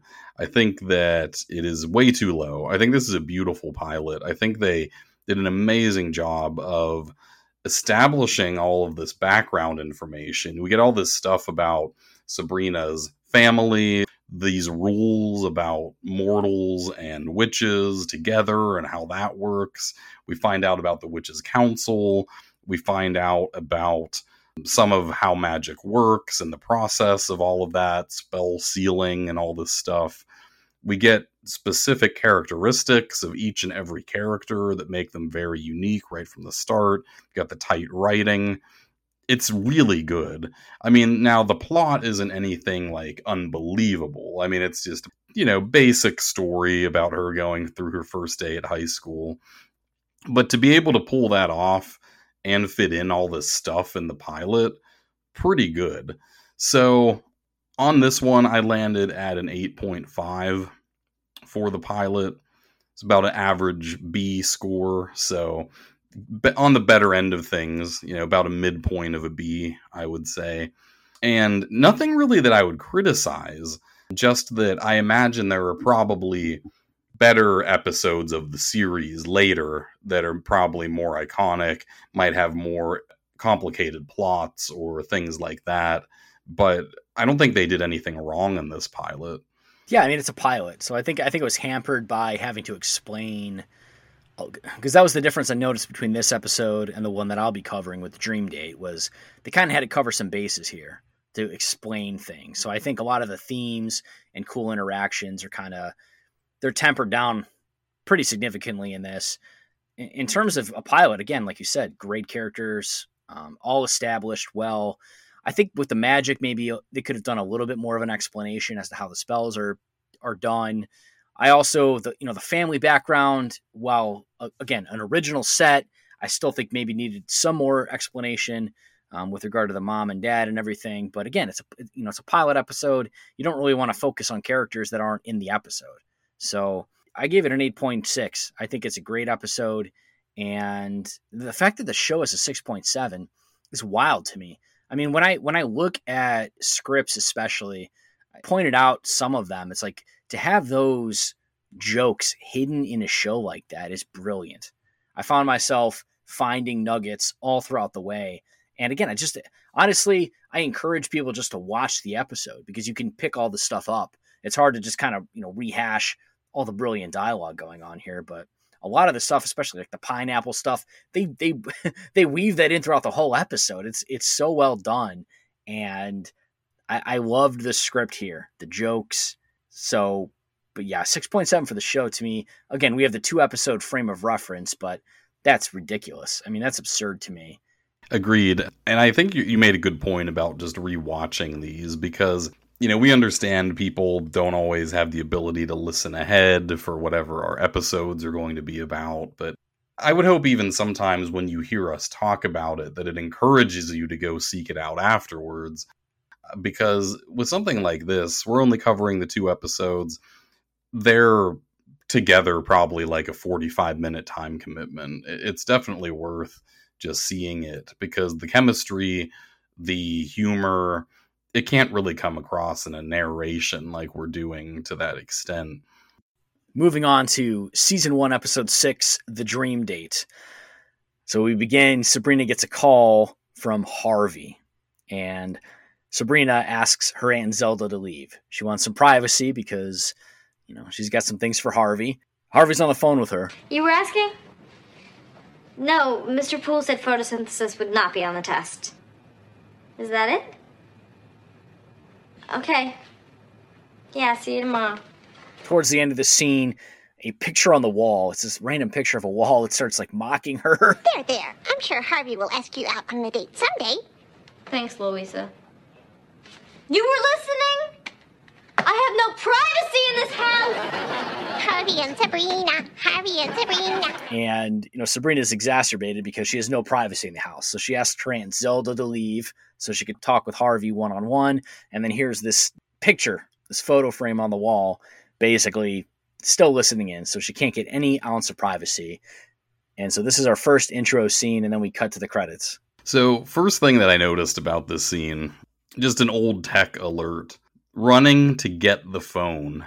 Such an important part of our lives, which is now has just been torn from us forever. And honestly, I kind of liked the old way where people couldn't just get in touch with you instantly and you're just drawn to the phone you just feel it buzz and you oh there you're just looking at it before you even realize back in the 90s when there was a phone call it was a big deal you didn't know who it was who it was for people in the house whoever was closest would answer the phone and then you'd you know maybe it was for them maybe they went and got you. It was kind of it's it's kind of mundane in a way but it was a little bit exciting when you got a phone call. You don't really feel that way these days i don't think with texting and everything. Of course the old stereotype in these days was of teenagers constantly being on the phone talking. Now they're constantly on the phone texting on social media. I think talking to people is probably better. So that was one thing that I noted. I also noticed that in the scene that Zelda was putting honey into her teacup, but that the tea was billowing out with steam like it was dry ice or something that you would see in like a haunted house. For some reason, her tea is just erupting with steam. And I'm assuming that was put in as a funny little side gag or something. So I appreciated that. I have written down for the picture the name Louisa. Now, I don't really know anything about this person. I'm assuming that it's explained at some point in the series and that we just missed it probably. Starting off, you had cords, right? So it's not wireless. Wireless came later, but here Sabrina has a corded phone. So you're kind of limited to whatever area that is. And basically, our corded phone was the kitchen, which is like the center of our house growing up. So you talk about privacy. It's like anyone who calls, you're right that there was no way to know because they there's no caller ID. So you didn't know what number was coming in. Again, that came later. But you had a corded phone in the middle of the house, and then whatever conversation you were having was heard by everybody that was in like even the remote vicinity of it. And eventually we would get different phone jacks in like different areas of the house. So you'd have a semblance of privacy. But even then, you could just pick up the phone and hear whatever was happening on the other end. So, like, my parents had a landline, as we called it, in their room. And so, if they wanted to, they could just pick it up, be like, hey, what's, you know, who's Paul talking to? Boom, there we go. It's so there, yeah, no privacy at all. And you definitely couldn't leave your house and go talk for a walk or anything like that. And that was that that was the life. And and you're right, there's one call. So one person keys the phone at a time and that was it. One more thing I need to say about the phone situation. In my parents' house growing up, all we had were rotary dial phones that were corded into the wall. Eventually, they got a touch tone corded phone. They never went wireless, they never got a caller ID. We did eventually get a message recording machine, which I suspect might have been a hand me down from someone in our family. And then it wasn't until relatively recently that they even got cell phones of any kind. So even now, when I call home, more often than not, especially my dad, he's talking on the house phone. Man, rotary phone, like, so our listeners might be too, they might be too young for that. You had to like put your finger into a circle based on the number and then make a circle with it. I never had one growing up. My grandma did and I use that one occasionally, but I never even had a rotary phone. So you're like even more old school than me. Um, Super old school, yeah. That's pretty wild. And my family's the same way. And my mom has actually been more technological. She uses a cell phone. I text her. My dad, never. He, he just is, he's an old school Italian dude. Never. It's so bad. He got a cell phone a couple years ago because my mom was basically, basically, he's like 75. She's like, if an emergency happens, I have to reach you. So you got to get a phone just for this. And he said, fine. But avoided cell phones his whole life. We recently took him out for grandparents' day to a Mexican restaurant. And to reach my dad, I did not call his cell phone. I called the home phone, like you said. And he answered. He was there. So that's the thing that for whatever reason, that generation just avoids technology altogether, even though it's better, I think, in every way I, I, can't see why they're reticent about it. It's something about dads because my mom can text and everything too. She knows how to send emojis and stuff. So I I don't know, but it's something about dads. Of course, both of our dads are Italian dads. Maybe it has something to do with that. I don't know, man. It'll be interesting to see as we get older, like what kind of technology we refuse versus, you know, because I was like, ah, you know, I'll always adopt the technology, but I wonder at what point we say, nope, we're going to stick with this. So we got Sabrina here. She's despondent. She has no privacy. And here's Harvey, the love of her life, asking about a, a science quiz. Doesn't care about her. So she's pretty sad. We cut to the school where we see Libby, along with other students, setting up for this Harvest Moon dance. And Jenny, Sabrina's friend, says she's going alone because Dates are just society's way of keeping numbers even. I'm going to represent all things that are odd. now Sabrina wants to go with Harvey, but she doesn't want to complicate the friendship by saying she likes Harvey. You know, I was thinking it might be kind of fun to go with Harvey. Are you going to ask him? Oh, I can't. I don't want to complicate our friendship. What if he asked you? Oh, well, I don't mind if he complicates our friendship. An odd dichotomy there. Ultimately, Jenny plays the ultimate wing woman by, at the lunch table in the cafeteria, asking Harvey what his plans were for the dance, and then she just pieces out. So Jenny set the stage for Sabrina to ask Harvey out to the dance. It's literally laid right in front of her. Harvey shares he's not planning to go to the dance since dances are not his thing. Sabrina says that she has no plans either, yet. But then here comes Libby, the alpha of the group. She takes the initiative. And by the way, Harvey, I was thinking you and I could go to the dance together. Okay? Okay. And she basically tells Harvey that he should go with her to the dance. And Harvey agrees. Sabrina gets upset by this. Okay. I thought you said school dances weren't your thing. They're not. I panicked. I have a hard time saying no. Because Harvey had just told her dances weren't his thing. But then Harvey shares for the first time, and we kind of knew this from the pilot, but it's hard for him to say no. Yeah, Harvey here, uh, he claims that he panicked because whenever Libby asks him, he says a very kind of lukewarm okay to her. And then afterwards, he's like, Yeah, I panicked. Now, I, I will say a couple things here. One, I'm totally with Harvey on dances not being his thing. Never liked dances, was not a fan, still don't like dances. And I went only to one dance in my entire high school career, and it was not the prom. I pieced out on the prom entirely. So I'm with him there. Him not being able to say no to Libby, um, I don't know. I mean, let me say I didn't have girls just coming up to me telling me I was should go to the dance with them. If that happened, I don't know, maybe I would panic too. I'm not sure, but Harvey clearly needs to learn how to work on this uh, on this skill here because you're right. Jenny laid it out perfect for the two of them to get together and it ends up getting all messed up here. The thing about complicating the friendship, and this is what I was really kind of honed in on, is that age old thing of girls versus boys asking each other out. And Sabrina seems to feel like she doesn't want to ask out Harvey, but she would love it if he asked her out. What are your thoughts on that whole thing? On the sort of more traditional expectations of the guy asks out the girl, that sort of thing. I'm not a huge fan of that because I sort of like the idea of more equality in relationships. It's not easy always being the one that's expected to make the move, you know, and I think if one or the other is feeling like they want to ask the other out, it's be better if the person who is more able to do that does it, wh- whoever it happens to be. But maybe this is a case where they're both kind of demure, they're both kind of shy, and neither of them is really good at this sort of thing.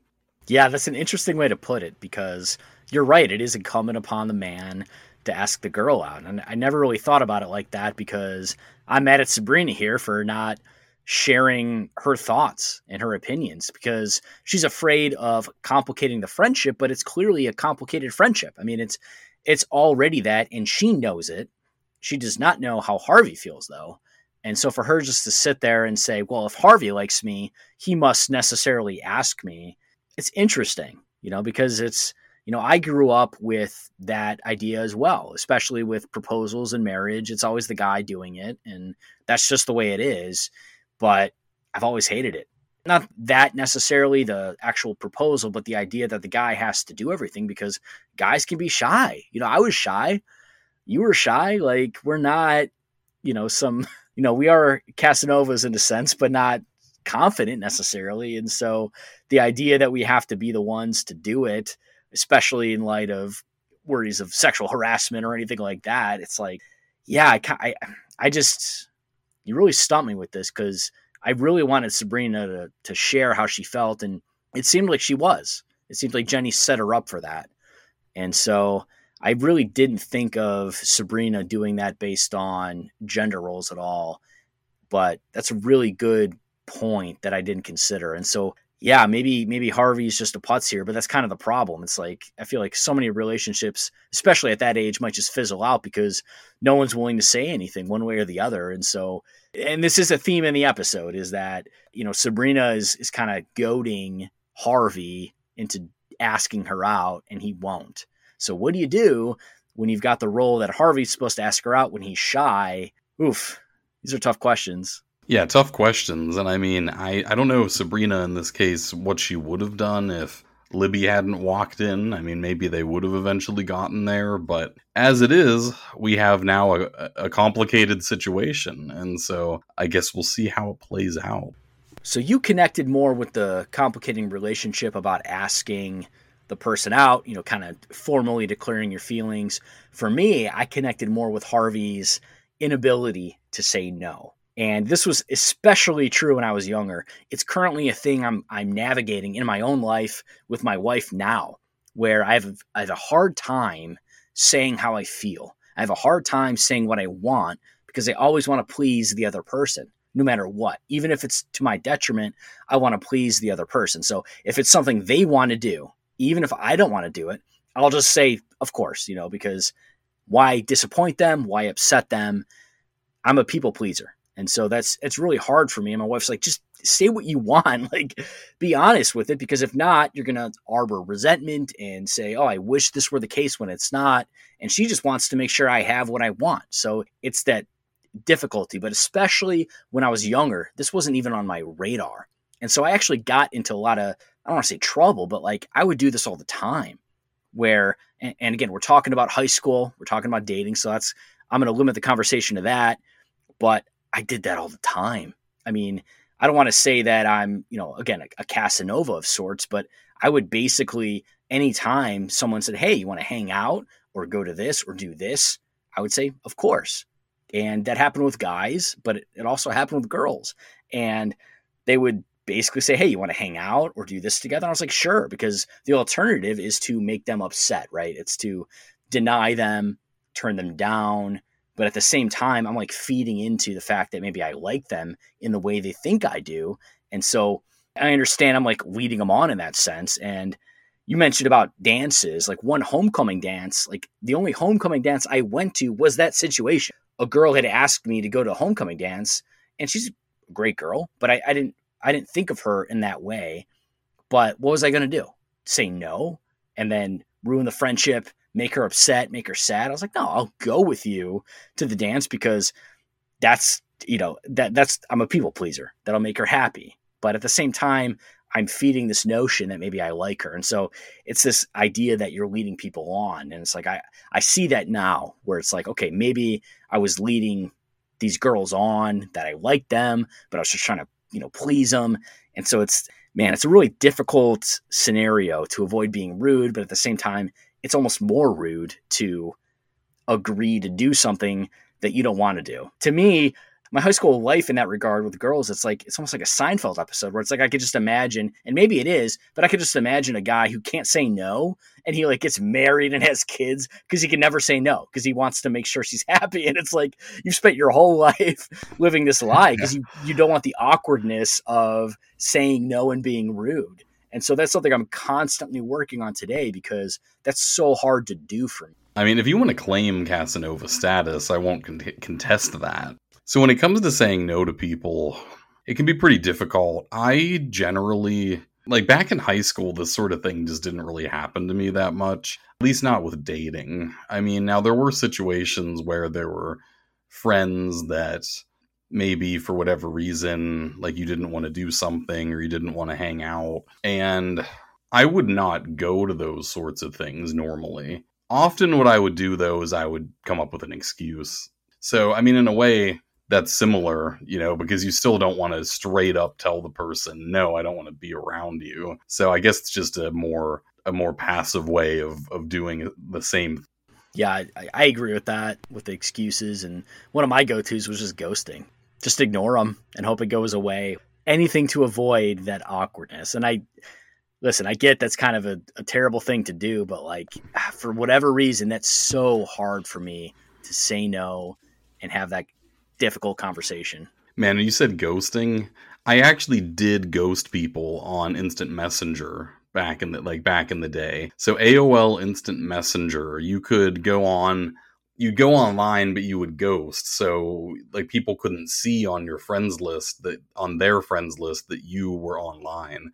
And i would do that when i didn't want to talk to people. It's too bad we don't have instant messenger anymore. Rip to aol instant messenger. Yeah at this point it's just uh, you got to remove yourself from social media as much as possible so you can uh, kind of limit who you're talking to and where you're at. But we grew up i mean like when we were our most social in college, especially, like you could reach people at all hours, at all times. You had cell phones, internet, messenger.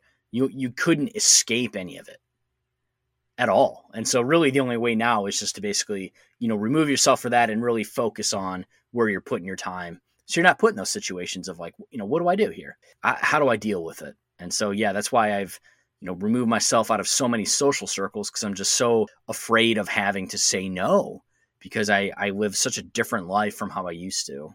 So in that scene where everyone was setting up that we were just talking about there's a character named sasha who is one of libby's little minion hangers on and she's standing there in the middle of the cafeteria where they're setting up everything for the dance and she says, I just don't get how people can dance with all these tables here. Sasha, we'll move the tables. I always love this sort of interplay where there's just like some really dopey, like airheaded character, and then you have someone else who's like a straight character that just punctures them whenever they say something like that. Oh, yeah, that was hilarious. So we have Sabrina distraught, and obviously she's upset Harvey agreed to go to the dance with Libby despite the fact that she refused to ask him to the dance and share her feelings. So, why she would be so upset that Harvey would go, it's pretty mind boggling. But again, you know, she felt like, hey, if Harvey liked me, he would have asked me. And so that's kind of her mindset. So she goes to her aunts for help. And basically, Aunt Hilda's there and she says, listen, if, if Harvey had a hard time saying no, why didn't you just ask him? Right? Like, if he can't say no to someone like Libby, he would have said yes to you too. But then Sabrina says, Because then he would know that I liked him. But you do. Yes, but I can't tell him that. So there's also that issue of Sabrina kind of doesn't want to put herself out there for fear of rejection, not knowing how Harvey feels about her. Sabrina says basically, listen, I mean, I've given some idea I like him. I smile at him a lot, and sometimes when we play foosball, I let him win. So I guess to Sabrina, that's justification. That's that's her expressing her love without actually saying the words. Zelda goes, You'll never figure it out that way. 16 year old boys are oblivious. If you like Harvey, you'll have to tell him. We find out from the aunts that there's no love spell. Sabrina wants to find a shortcut to love with Harvey. And we've seen that in things like Aladdin. You can't make people fall in love. And Zelda says that love is too special to tamper with. Aunt Hilda then comes in and says, You can't make him love you, but you can entrap him for not loving you. And then we have a scene of this guy in this amber ring that Aunt Hilda has trapped him in. And he's like in these medieval clothes and he's got this accent on. So it must have been centuries. Who knows how long. But basically, they cut to him and he, he funnily says to her, Hilda, let me out! Though it's starting to grow on me. I love the way he catches the light. He's trying to get out of this amber ring. He's just, he's stuck there indefinitely. Sabrina then is just, you know, she's despondent from the whole situation and she wants to be left alone. And the aunts are there and they leave her alone, but they're they really want to help her. They're sad and they say, "What can we do to help her?" They decide, "Hey, let's create this cool hip person to take her to the dance out of what is known as man dough." And they begin the process of making Sabrina's dream date. I mentioned before that interview at the Comic Con that I was watching, and there was a question that was asked from the audience in there, and then they asked Melissa Joan Hart, Caroline Rhea, and Beth Broderick what was their favorite episode. And one thing that I will say is that Zelda, Beth Broderick, said, Well, Caroline and I loved the episode where we made men out of dough. Whoa. So, so apparently all these years later, because this was just a few months ago, they remember this episode specifically and the man dough. So big shout out to the episode for that. I think that it's interesting that there's that no love spell uh, rule. Makes sense. We've seen it in other things before. I like that whenever they're trying to coax Sabrina to not rush out of the room all upset away from them. Hilda tries to get her to come back by yelling out, We have pie. But unfortunately, that doesn't work. So then we get into the man dough scene. And man, this is a great scene because it's montage territory. And you know I love a good montage. We're gonna need a montage. Ooh, it takes a montage. Right out of Rocky just on par with that kind of montage. I'll, I'll clip in uh, Team America here again. Let's talk a little bit about Aunt Hilda here. I mean, that's kind of evil, right? To like capture a dude because we just in, in the pilot, in the pilot, we know she was engaged to Penn, left at the altar, and here's this guy. She captured him in a ring indefinitely. that's I mean that's horrific, right? That's dark. Like you're supposed to laugh at him because he's got a, an accent and stuff, but he's just like he's still in the ring, and then the scene ends. He's still in the ring. I mean, for all I know, he's he's in there after like during season seven, right? Like yeah. it's dark to me. It could be. It is, yeah. Uh, I can't defend it, but it's it's really funny. It's a great. I think it's a great little gag, and uh, I don't know what that tells us about Hilda. Yeah, it's it's it's dark, definitely, but I always like a little dark humor in my shows, and uh, they pulled it off well. You know, it's it's not presented as, as too serious. The, the tone of it. So I mean, I I thought it was pretty funny, but yeah, hard to justify. Definitely. Do you agree with the statement that sixteen uh, year old boys are oblivious to a girl's desires? little love guru territory here. Uh, not the Mike Myers version. But I think when you're that age, I will say that you are aware of who you're interested in. But a lot of times, I don't think you always get the hints, though, or either way. Because sometimes you're getting hints that they don't like you, sometimes that they do.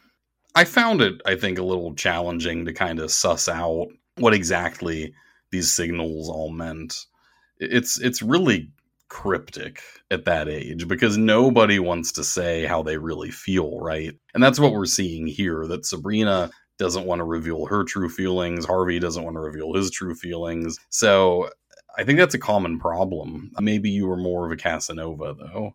Watching this, I feel like one, but it's like I, I was not a Casanova. I went to an all boys school, so it's like my experience in this is so limited. But the quintessential the no nonsense was asking someone to the dance. I mean, that was like the asking out. Once you've done that, you've taken that step. If you didn't, you haven't. So it's like for them to still like each other and then not ask each other to the dance is like you're done at that point. They're both cowards. How do you ever get to that point where you express your feelings for one another? I, I guess you just never do. You exist in the in the gossip in the locker rooms and, and the bathrooms of the world. Like you just never admit it. I, I have no idea. Like if you can't ask the person to a dance, to me that's so basic. So you mentioned this montage scene. So we left Sabrina alone in her room, sad. The aunts wanted to help her. They decided to make her the dream date. Again, the, the purpose of the episode. And so we cut to this funny scene of the aunts trying to make this dream date. And like you said, it's a montage. They're they're dancing to like salsa music or something like that. And they're making a man out of dough and it's like they're making a cookie you know they're like putting the dough together and they're trying to shape his arms and his legs and his torso and his head with dough. And it's literally dough. So like dough from a pizza, etc. Oddly enough, one, one of the arms of this man is shorter than the other because Aunt Hilda ate some of the dough, which is kind of funny. After they've created this form of him, they go to make his substance, which is his personality. And so they want him to be a great dancer with enthusiasm, who's a musician and a daredevil, but they put too much enthusiasm in this mix. So this kind of took me back to like the Powerpuff Girls, where they're like sugar spice, anything nice type of thing. They're trying to make this perfect man, but they put too much enthusiasm in him. Sabrina comes down from her room after groveling and she says, What are you cooking? Something smells handsome. Sabrina says she's not going to the dance no matter what. She's very adamant about it. And then all of a sudden, this dream date comes to life. And he just so happens to be a very enthusiastic, cute boy. And once Sabrina sees him, her mind changes. She wants to go to the dance. And this dream date, he's super excited about going to the dance because, again, too much enthusiasm. Sabrina then casts a spell instantly to change herself into a nice dress for the dance. And here we are. We have the dream date and Sabrina ready to go and have a good time together. This scene was the moment that I remembered that I had watched this before. It was probably back in the 90s when this aired or around the time that it aired in a repeat. And it was because of the the scene with the montage and the dough. So that really brought the nostalgia back for me. I love this little detail about his one arm being shorter than the other because it sort of recurs as like a running joke, like of the fact that he has a shorter arm. I noticed whenever they were deciding his characteristics, at one point Zelda says, "Do girls still like musicians?" I feel like I feel like that was always something that girls were interested in. Maybe I'm wrong, who knows, but it was an interesting little specific sort of thing to bring up. What are your thoughts about the characteristics that they picked. They put in the enthusiasm. You know, they try to make him cute. They make him cool. He has a motorcycle. We find out uh, whenever they're on their way to the dance. They didn't put in anything like intelligence or cleverness or any of those sorts of things. You know, it's it's sort of a, a more, um, shall I say, vapid sort of person. Well, it's weird because he turned out cute, but that was not a personality characteristic they put in, right? Mm-hmm. Why was he cute? Like he could have been ugly, right? He was cute. I, I, was thinking about this because obviously, you know, we found our dream dates. So how would how would you describe the like three ingredients for your wife? And I, I'll lead off here to kind of give give some semblance. So like I would say you mentioned intelligence. I would say intelligence my wife's smart. I love that she can get my jokes because I hate when I do a reference or sarcasm that just like goes over someone's head. Can't do it. I can't be your friend. Nothing. So intelligence to me would be absolutely one ingredient of my wife. The second is funny. Can have a good time, can laugh at things, laugh at jokes, laugh at the sarcasm. So understand it and laugh about it. And then the third one, I decided on caring is that she always wants to make me happy no matter what.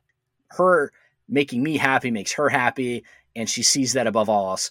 You know, those would be, be the three ingredients. And I'll say, I, you know, those are the ingredients I put in to create my perfect dream date. So I'll throw it to you to be a romantic here and decide your three. Well, this isn't going to come off as very romantic because your list is exactly what my list is. And I'm, I'm not even kidding, down to the order because after you asked me that question, I very quickly came up with a little list, scribbled it down, and I put in that in the exact order that you did: intelligence, sense of humor, and caring slash loving personality.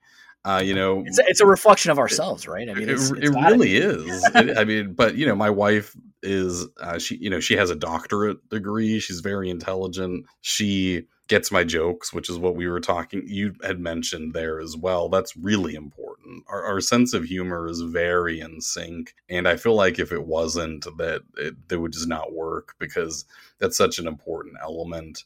And I, I like to crack jokes a lot, not, not like um oh, so a priest and a rabbi walk into a bar kind of jokes, but like witty sort of observations and puns and other types of humor, sarcasm, and sometimes even kind of absurd kind of humor. And then the last element of that, yeah, is the caring, the loving idea of wanting to, to make each other happy, really, you know, uh, constantly. And so that's, yeah, those are vital. So that, that's what I would pick. And um, you're right, it reflects us as well, I would say boom and thankfully for us our mm-hmm. dates last longer than four hours because that that is a qualification here is that you have a four hour limit for whatever you create with this man dough which i actually like because to me i think you know we've talked about the monkey's paw a little bit in previous episodes the concept that if you make a wish you don't know exactly what that wish is going to bring into play right?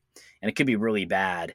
And i like this four hour limit because oddly enough, kind of takes me back. There's this Netflix show, but it's a Shrek, um, like haunted Halloween series on Netflix, and basically he goes to make it's the gingerbread man, and he makes this perfect girl, right? And he puts an inordinate amount of sugar in it to make her sweet because he wants a really sweet girl. But then she becomes some crazy lunatic and possessive of it over him, like wanting him more than anything. And she ends up like multiplying and, and saying, I'm going to love you forever and ever and ever. And it's really creepy because she just is so sweet, right? And it's that monkey's paw, but he's kind of like, GG, done. Here, four hours, no matter what happened, you're done after four hours. And it's like with wishes in general, that'd be nice if you could put like a little bit of a qualification on it. Like, hey, if this wish didn't turn out well, I can end it after four hours. Like, I want all the wealth in the world, and then someone kills you because you're rich. That'd be mm. nice to have a, a, a way to get out of it. So here, they can kind of experiment and test. And so if things go wrong, which we'll see, it, this can go wrong, you kind of have a way out. I do have one more question for you here. So Sabrina basically, she, you know, snaps her fingers and she has this nice dress, right, for the dance. And she wasn't expecting to go to the dance. Now, ordinarily, she'd have to go to a shop, size herself, and find the right dress. Uh, you know, as a girl, I can imagine how hard that process would be to find out what to wear. But it's a spell, but it's pretty, it's like pedestrian in a way. It's not like I want a million dollars, a billion dollars, I want to live forever. You know, my wife was basically like, "Hey, that'd be a great spell to have. You know, what would your spell be?" And I was like, "Oh, I'd, I'd want infinite money or whatever." She's like, "That's not the spirit of what I was asking." And so I, but then I understood what she was saying. Like, what would your pedestrian spell be if you could like snap your fingers and have something like mundane happen? So for like for me, it'd be yard work. My lawn was mowed, my mulch was in, bushes trimmed, etc. What would your mundane spell be? Man, yard work is tempting, but I'm I'm gonna say uh, food it would be to have food immediately prepared. And so I could just snap my fingers and boom, Taco Bell right in my hand. If I can't get name brand stuff, which is the case in Sabrina, then just to be able to snap my fingers and then lasagna right there on the table. That would be epic. Oh man, I've I've got my DoorDash for Taco Bell going right now, so it might come in during the episode here. Excellent. You'll have to update the listeners if it arrives and tell us what you ordered. Oh man, I'm so hungry for it. I know the feeling. In fact, I had Taco Bell today for dinner. I hate you. I did the online app order. Okay, so basically, you know, and for the listeners, if you love Taco Bell, you need to get the app because you can get online exclusives on the app.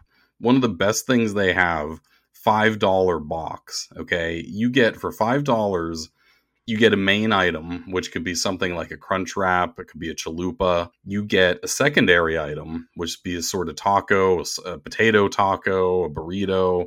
You get a side, so you could get cheesy potatoes or one of the desserts, and then you get a drink. $5 for all that. So and you get rewards. So, just a shout out to Taco Bell. We probably should do a Taco Bell episode at some point, but I'm just going to say that highly recommended. I mean, yeah, that's great. I, I did not know that was an online exclusive. Taco Bell was not a random pick when I mentioned it. It's very, you know, Matt and I are very intimately connected with Taco Bell. Again, every single Saturday movie crew in college, we got Taco Bell my wife and I, after we were married, went to Taco Bell to eat. It, it was a viral post on their Facebook. They actually called us to do a commercial in California based on that post. We did not end up getting casted for it, but that's how intimate Taco Bell is. We love it.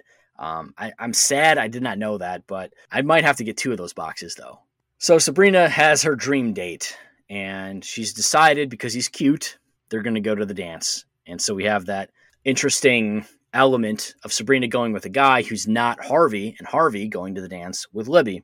We cut to the dance where Sabrina introduces him to Jenny, her best friend who's there. He pauses at first when she asks for his name because he doesn't know it, right? He's he's created for man dough, and Sabrina says his name is Chad Corey Dillon. So we're going to call him Chad from now on. Chad realizes that he can actually dance at the dance, and he's super excited about it because I made the dance. Quite literally was. Then finally, we have Libby and Harvey coming in. So we have that uncomfortable situation. Libby gets jealous that Sabrina has a date who's super handsome and good looking and he can dance, etc. And then ultimately, she basically is trying to go Harvey into a dance off, as as if one person dancing is somehow going to elevate them above the other person. Come on, Harvey. Let's hit the floor. Actually, Libby, I don't dance. Excuse me?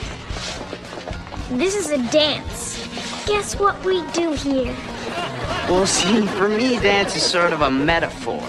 Sasha and Libby then go to the ladies' room to complain about this idea, this concept that Harvey refuses to dance. And Sabrina is sad seeing Harvey here with Libby.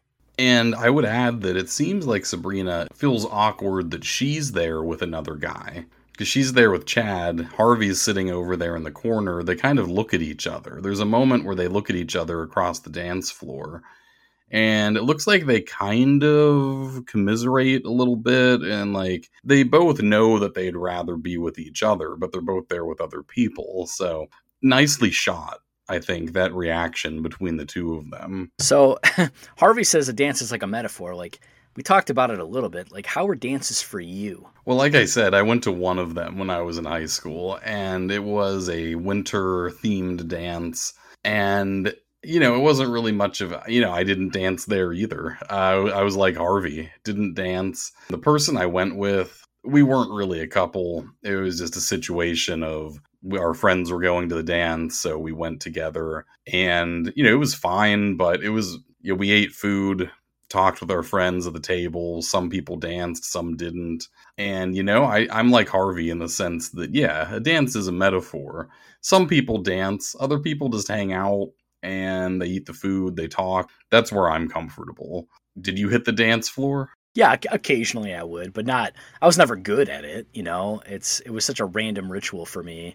I remember in grade school I was a wallflower, kind of just sitting there, and basically it was like you had the nerds sitting in the corner, and you know the the cool guys were all in the middle and dancing with the girls and everything. But yeah, I tried to stay as much to the side as I could, unless the situation called for it. I will say, with regard to dancing, I want to go back to that homecoming that I, I said I couldn't say no to people, right? And so the one dance I went to in high school was a homecoming that I was invited to that I couldn't say no to because I didn't want the uncomfortableness, right? Here, Sasha and Libby, they go to the bathroom. Like in the middle of the dance, they just go and leave. For whatever reason, this happened to me too. Like my, the person that took me to their homecoming with her friend, they just went to the restroom and it was an exorbitant amount of time. It was like half an hour, three separate times throughout the dance with her best friend. And I was just left there. This is not my dance. I know nobody here. And they just left. I don't know if they were like gossiping or talking or doing makeup or whatever whatever they were doing. But I was just left there and I remember just sitting there like, I'm at your dance, like you like me, and yet I'm just chilling here in the middle of a dance floor. I know nobody. Like, what am I supposed to do? And so I was like, is this a thing that girls do? They just like leave and go to the, the restroom for long periods of time because it was weird because I like it's like that happened to me too. And I, I assume they wrote the episode based on common experiences, right? Because what the heck? But that yeah, that happened to me, oddly enough. And nice girl, I'm sure, but I felt that was a little bit rude to just like leave me sitting there doing nothing. Yeah, it's extremely rude. Are you kidding me? I mean, like you're just there with nobody. I mean, that would be the worst. I mean, imagine how boring and like awkward that must have been. I mean, I don't know. I yeah, it's not acceptable. I know the trope of girls going to the bathroom together is like a thing that you see in a lot of media. And so maybe it is based on reality. It has to be. Like you said, I bet that this was written from experience. So we leave the dance floor and we go to the aunts. Now, they've made Sabrina her dream date and they decide to do one themselves. So they're each in the process now of making their own dream dates. So first we have Hilda and and she's trying to make her dream date and she wants him to be hopeful. That was one of her ingredients, but and it's interesting because it's like an actual ingredient. So hopeful is it's like a spice or you know whatever. But unfortunately, Something must have gone wrong. Did you check the expiration date on the optimism? Oh no. It says hope fades. Which means my dream date is hopeless. he comes out and he's not hopeful, he's hopeless. And here comes Biff. Biff from Back to the Future comes out and in all his glory, and he's just despondent. He comes out upset about work. Hi, I'm Hilda. Would you get off my back? I've been looking for work. Stop riding me. He's clearly like a, an out of work, bitter husband type guy. And he's like, I want to go watch football. So he goes and watches football. Hilda makes a joke with Zelda about hanging out with him to change him, pretending that she could somehow make him love her or whatever by being interested in sports. And then we cut to Zelda, her ideal man, her dream date is a brave milk swilling fireman. Oh, hello, kitten. Got milk? What? oh, sorry. Thought you're talking to me.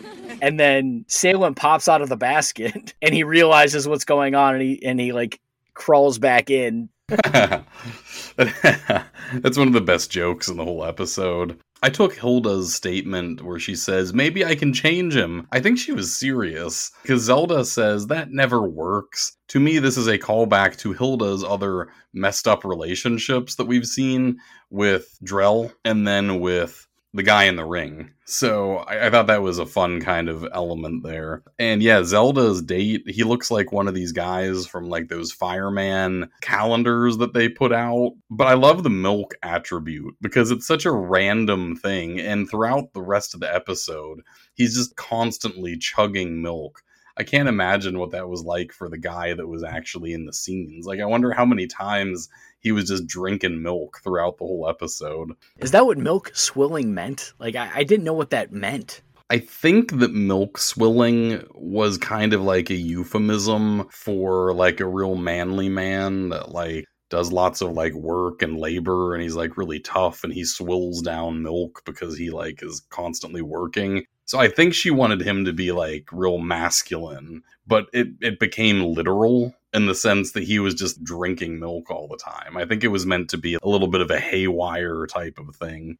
Yeah, especially with this episode, like milk is so prominent. And coming from the pilot, milk was prominent there too. Like Salem drinking his milk. It's literally the last scene in the episode is Sabrina filling the glass up with milk for Salem to share. So it's like milk is this huge theme in the show. Based on these two episodes, you would think they must be owned by some kind of milk company, but it's like milk's a, a clear theme here. So we cut to the dance, and Sabrina's with her date, and she gets tired of dancing. Again, the common theme here is that her date is so enthusiastic about the dance, he just can't stop. So he's excited. He just wants to jam all day. He doesn't stop. Sabrina then goes and talks to Harvey, who's there. He was there with Libby. And Harvey explains why he doesn't like to dance. Well, I'm okay when it's just me rocking out in my room, but I get really self conscious in front of other people. He then says that Sabrina looks nice.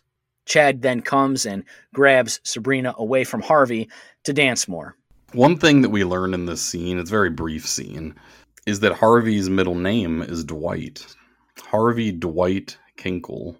I want to talk a little bit about Harvey and his nervousness. Like, I think that's a legit fear.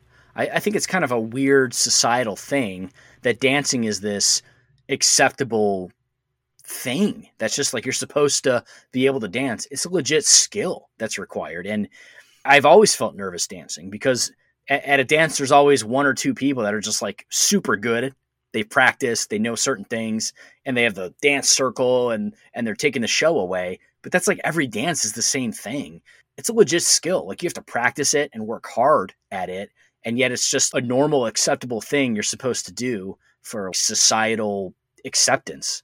It just seems very random to me. And I was so nervous about dancing. Like my first dance at my wedding, which of course you would know about, but I just did a I just did a slow dance. I just did a an old school like we're just holding each other and swaying back and forth dance because I didn't want that fear and worry about people judging me. I, I'm not going to be doing backflips. I'm not going to be doing you know swing dancing or anything legit. But I, I I agree with Harvey here that it's like a societal thing, but to master it and impress people like you got to actually work at it and yet it's expected that you're just supposed to dance at a dance and and that's just a normal thing to do like i, I just you know i'll stand by myself and sway a little bit but i don't like the idea that dancing is this normalized thing that you're just supposed to be good at doing and if you do it you're so much better than somebody else because it's hard it's hard to do and you have to work at it I couldn't agree more. Dancing makes me extremely nervous, like very it ruins events that you have to do that because then you're just thinking about it the whole time. Now, the, what I will say is that I'm okay with slow dances like you did. Um, I like that. That's fine. Like, you know, it's nice. You're with your wife, you slow dance. I'll do slow dance. But any type of faster up tempo dance where it requires skill, that, that is not my scene. And I do not go anywhere near those for the most part for our wedding, I mean, I did learn a simple dance. It's like couple steps. Like you basically hold the person, you learn a couple footsteps that you just repeat over and over again. And that was fine. I could do that, but at least that was structured.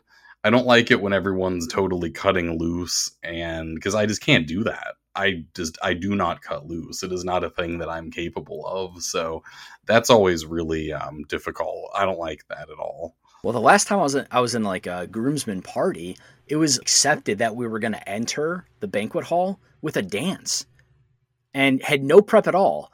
I was mortified. I, have no prep dance. I don't even know this girl, and I'm supposed to come in with a dance. And of course, everyone's judging you. The entire banquet hall is judging you. And yeah, if you're good at dancing, you could come in and, and do some cool moves, and everyone's like, "Whoo, holler!" And I'm like, I can't dance. I mean, can you imagine? It's just such a random skill. You wouldn't do it for anything else. It's not like you're coming in like, oh, here's a basket, you know, shoot a three point shot. Fine, I'll do that, you know. And then, but why? Why do you have this like test of skill to begin an event that you have no idea if someone's good at? It's incredibly tone deaf to expect people to just do something like that. That's why I don't. I'm not a fan of doing things for the sake of societal acceptance like I will refuse to do things or not do stuff that like most people would just because you are expected to. If that was me in that situation, I would probably have like said to the groom, I can't do that. I just can't. It's not a thing I'm capable of. I will say thank you for not making me do that for your wedding. Thank you for that because oof, I that was that was horrifying. And yeah, I just did like a generic pump my fist type thing, but yeah, I had no I have no dance moves. So it's like I'm at a blank here. No, I mean I, I get it. My whole goal the whole way through my entire wedding was to just make everything as as laid back as it can be in a wedding situation because you know that's why would you want to add stress to a thing where you already have so much going on it just seems um i guess to some people dancing isn't stressful but to me it is so yeah definitely um I'm with you all, all on that point. I think a lot of, of a wedding is performative, and I think people care about what that wedding video looks like, and they want to have the most performative wedding possible. Whereas you and I, we don't care about that as much. The point of the wedding is to be married, right? I mean, I I think even for you, like I know for me, even like having the feast and the speeches is too much. To me, that was that was extreme. Whereas we're there to just get married. That's what I care about. And you've got this performative aspect, bringing in the family, which I get is traditional. You don't want to offend anybody, but at the same time, it all of that performative aspect to me chips away at why we're there. Whereas I think for some people, that's maybe part of why they're there, right? They love that aspect of it where it's going to look good on social media. It's going to look good on Facebook. Look how happy people are. Look how cool this celebration was. I just don't have an ounce of that idea, that that emotion, that personality in my body. There's not an ounce of it. I echo everything that you just said and I think that you're objectively doing things for the wrong reasons if that's what you're concerned about.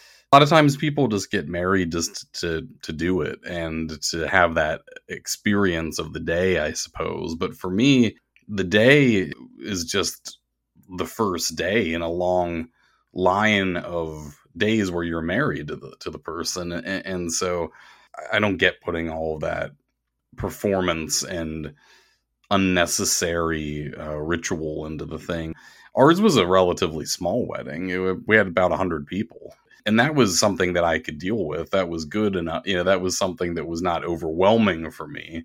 But some people, they have hundreds of guests. I don't know how you keep track of everybody. It's it's wild you don't you don't and oh gosh it's it's like kind of it's funny and weird at the same time but basically i gave i gave a speech to everybody and i was so thankful that they made it because it was a big trip and i was excited but basically i was like and i can't believe i said this but I, I had to make it again i had to make it up on the spot i was like a lot of you i don't even know but I'm glad you're here. You know, that really stuck with people. Like, I can't believe you said you didn't know the people at your own wedding, but I didn't. I mean, I didn't know half of them. No, it's true. I mean, I, I honestly, I didn't even think twice about that. I, uh, because that's something that I probably would have said if I was in that situation. So, I mean, yeah, I don't know. It seems fine to me. Well, that's why we're friends. All right. So, from the dance, we go back to the house with the aunts, and we cut to Hilda here um, I'm going to call him as Biff. Again, this is Hilda's date, the hopeless date. And Biff's angry with the refs. He's yelling at the screen as any football fan understands that's what you do. And Hilda tries to get him to share his feelings with her. What are you thinking? That ref's a jerk! you know, we could talk while we watch sports. I mean, relationships are built on communication. Why don't you share your feelings? Why don't you share the chips? So he is completely emotionless. Some would say hopeless, which again is a, a very perfect title for him. We then cut to Zelda with the firefighter, her date. Uh, he's drinking milk, not surprising, and she is impressed with the amount of milk that he can drink. I've never seen a man drink so much milk. Oh, I like milk. We then cut to the dance and we're with Libby being mad at Harvey. I don't understand why you didn't just say no when I asked you to this dance. I told you, I'm working on it. That's Harvey's character flaw, right? He can't say no. Sabrina then is faced with a slow dance with Chad, and you had mentioned it before where, where she kind of feels weird. She doesn't want to do it because she, she just doesn't feel like it's appropriate to have a slow dance with Chad. So Libby and Chad end up getting together and kind of hitting it off a little bit here that maybe they might work out together. Sabrina then decides to cast the spell on Harvey to make him dance great. And there's a funny scene with him basically doing some professional. It's, it's a combination of a variety of dances. Everything I you know I saw some Irish dancing, some river dancing, some salsa, a little bit of everything here. But he's this great dancer. And Libby comes in and she is so excited about Harvey being the again we talked about dancing being the socialized, acceptable form of you know setting yourself apart. So Harvey being a good dancer means he must be the guy you want to be with. Libby wants to be with him. Eventually, Sabrina just says, "Listen, I, I Chad, I, I don't feel right being here." And then she goes looking for Harvey. Harvey's outside. He's left the dance, and Harvey wonders, But shouldn't you be inside with what's his name, what's his name, what's his name? Nah, he's not really my type. What? Perfect isn't your type? So that kind of hits a little bit there. Sabrina begins to tell Harvey. Actually, Harvey, I wanted to talk to you about that. But it's kind of hard for me. What do you mean? Well, the thing is, I. See. Sabrina, what is it? freeze. Except, except she decides before getting into the meat of what she wants to say, she freezes him. She stops him in his tracks so he can't actually hear. And then we get this little monologue from Sabrina. I mean, I, I think it's great that we're friends, but sometimes I wish it were more. I like you, Harvey. I like you a lot, but I guess for now, this is the closest I can get to saying it to your face. She then unfreezes Harvey and says that Chad wasn't perfect because he has one arm shorter than the other. So, in the scene where Harvey dances and Libby gets excited, Harvey does say no to her. I want to dance with you now. Sorry, Libby, but you said I could leave if I wanted to. I take it back. You have to dance with me. Libby? No. So, there's a little bit of character development there. Another thing is, uh, in that same scene, Harvey is about to tell her why he doesn't dance. He says, Look, I don't tell many people this. And then Libby just like ignores what he's saying and just totally blows it. She totally ignores him. And she had this chance to have him open up to her, and she just totally doesn't even register that it's about to happen. Outside, it's really a shame that Sabrina decides to freeze Harvey, but that's a good, I think, thing with writing to sort of string along the idea of them getting together because you know we hear Sabrina's whole monologue and we, so we know exactly how she feels but now Harvey still has no idea. He references getting out of there leaving the dance and saying we should go to the slicery and play some foosball.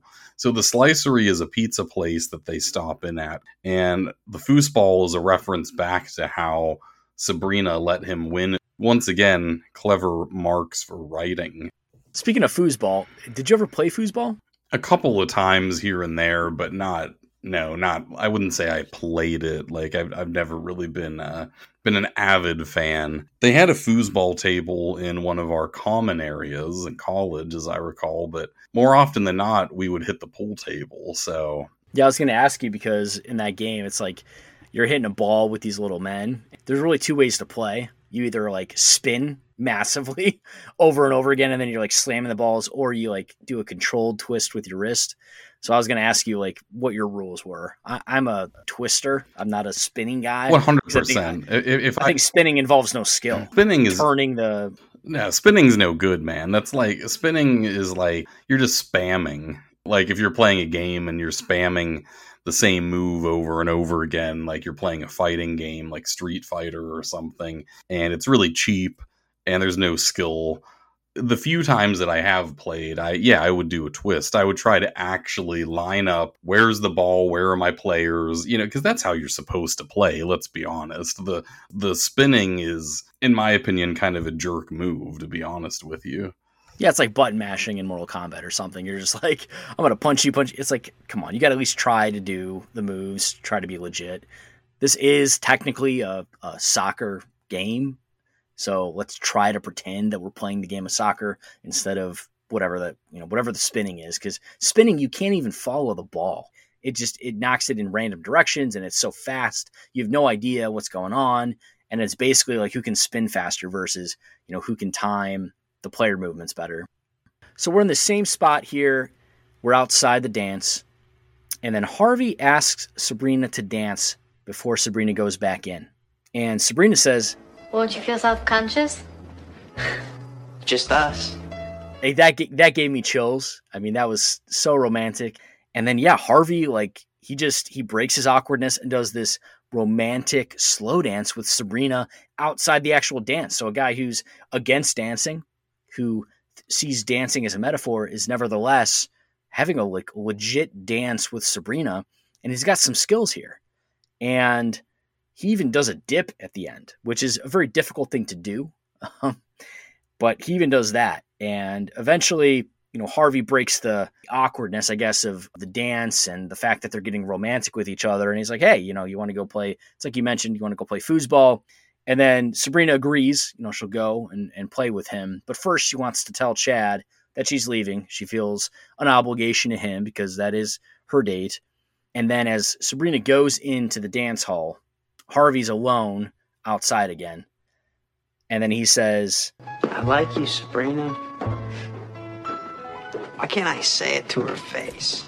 So it's like a music video here, very emotional scene. Yeah, great scene. You can we have the dichotomy. That, Well, it's not a dichotomy; it's a similarity of how Sabrina can't say it to Harvey's face. She does it when he's frozen.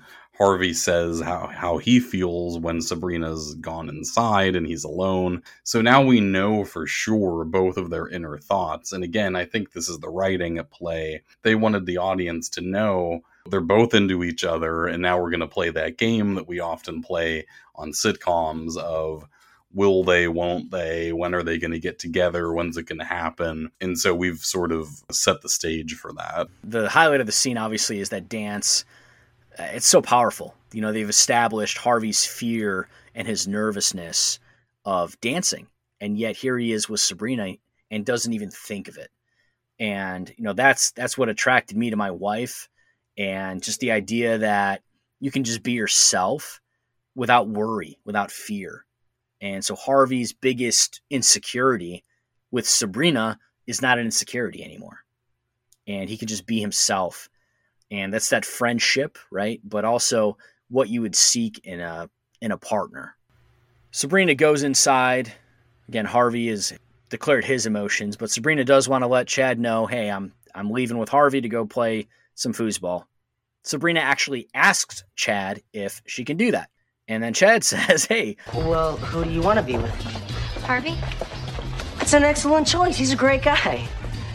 You really are a dream date, Chad it's just funny because he's so enthusiastic about everything. He has no negative vibe in his body. So he's just super enthusiastic about everything. As an alternative, then Sabrina hooks him up with Libby. And then Chad says, Hey, I actually like her. So, you know, we had an earlier interaction with Libby and Chad. They kind of connected a little bit, as I mentioned. Here, they're actually now dates. Sabrina is kind of shocked by this because it's Libby, right? I mean, how can anybody like Libby? And then Chad funnily says, Sorry, I guess I'm starting to go bad. Right? Because Libby's the bad character and Chad is made of dough, so he has an expiration time. So it's kind of a, again, a, a really cool written scene here. Eventually, then, Sabrina and Harvey head out together. We cut back to Aunt Hilda. She has now learned the game of football with Biff, and she starts saying things to demonstrate that she knows the game of football. So if you live by the pass, you die by the pass. They kept the ball on the ground and they were able to convert in the red zone. You know, I can't hear Pat Summerall while you're yapping. So this guy truly is hopeless. She gets fed up and leaves, and then does so to grab a rolling pin. We then cut to Aunt Zelda, who has this firefighter date. He got dressed in 19 seconds. She had timed him how long it took him to get his uniform, and it kind of implies maybe he wasn't wearing his uniform at a point. Zelda Zelda turns to him and asks him to teach him the Heimlich, but instead of the Heimlich, he goes for a drink of milk. Hilda has eventually flattened Biff into dough when she comes into the scene here. She used the rolling pin to turn him into dough, throws him in the trash. Hilda then, having lost her date, demands that they share the firefighter. And they're kind of fighting over him. I made him. Let go. I won't. Let go! Let go! And they end up tearing his arm off. And the only words he can say is, My milk! Since the milk got spilled. We then cut back to the dance with Libby and Chad. Chad's, he starts coughing. What comes out of his mouth is flour. So his his four hour expiration date is coming. And so he's he's scrounging around looking for he says preservative so he's trying to keep himself going because he only has the four hour limit but he's he's falling apart here. Libby ends up following him and goes outside and she can't find him. He's he's disappeared. And yet she finds herself stepping on dough which we know is chad right? Chad has dissipated. His four hours is up and he is he is nothing but dough and it's funny at, at the very end you, you can see his face in a in the dough and he basically has maintained his enthusiasm. He's like, I love this song. He's still super pumped despite being in dough. And then we end up with the credits and the post credit scene where Libby is calling a missing person report for Chad. Okay, I'd like to report a missing person. Chad Corey Dillon. Well, he's really tall and he's really cute. he was last seen dancing with me. Everyone was looking. It was so cool. what? Uh, well, he's only been gone 20 minutes, but I thought. No, I will not wait 24 hours. Don't you people realize this is the love of my life? who's been gone 20 minutes and the police basically say listen he hasn't been gone for 24 hours so we can't do anything about it and that ends our episode That ending is great. The scene with Libby on the phone because she's like so hysterical about it, and it, it's literally been 20 minutes, and so she's clearly fallen for Chad. But I love the the tone of the whole conversation, and the 24 hours thing just reminds me of a true crime story waiting to happen. You know, an unsolved mysteries, perhaps. Where where is this man? Where is Chad? So you know, maybe that's what happens later, but we don't know. Uh, regarding aunts, uh, you know, lots of good humor there. I mean, there's, you know, it, you kind of have to see it. A lot of it is visual humor, how they're playing with the fact of these guys being made of dough, the arm coming off, and and the rolling pin, the idea that Hilda beat her date back into dough. I mean, the whole thing is great. Really great concept in general. So strong ending. Just like these end credit scenes, they really hit it with these end credit scenes. Really good stuff. i will say i hear chad is missing to this day so if you've if you've seen him be sure to call the police If you have any information, make sure to call this number. put in the unsolved mysteries voiceover Dude, yeah, actually, that'd be great. Join me next time for another edition of Unsolved Mysteries.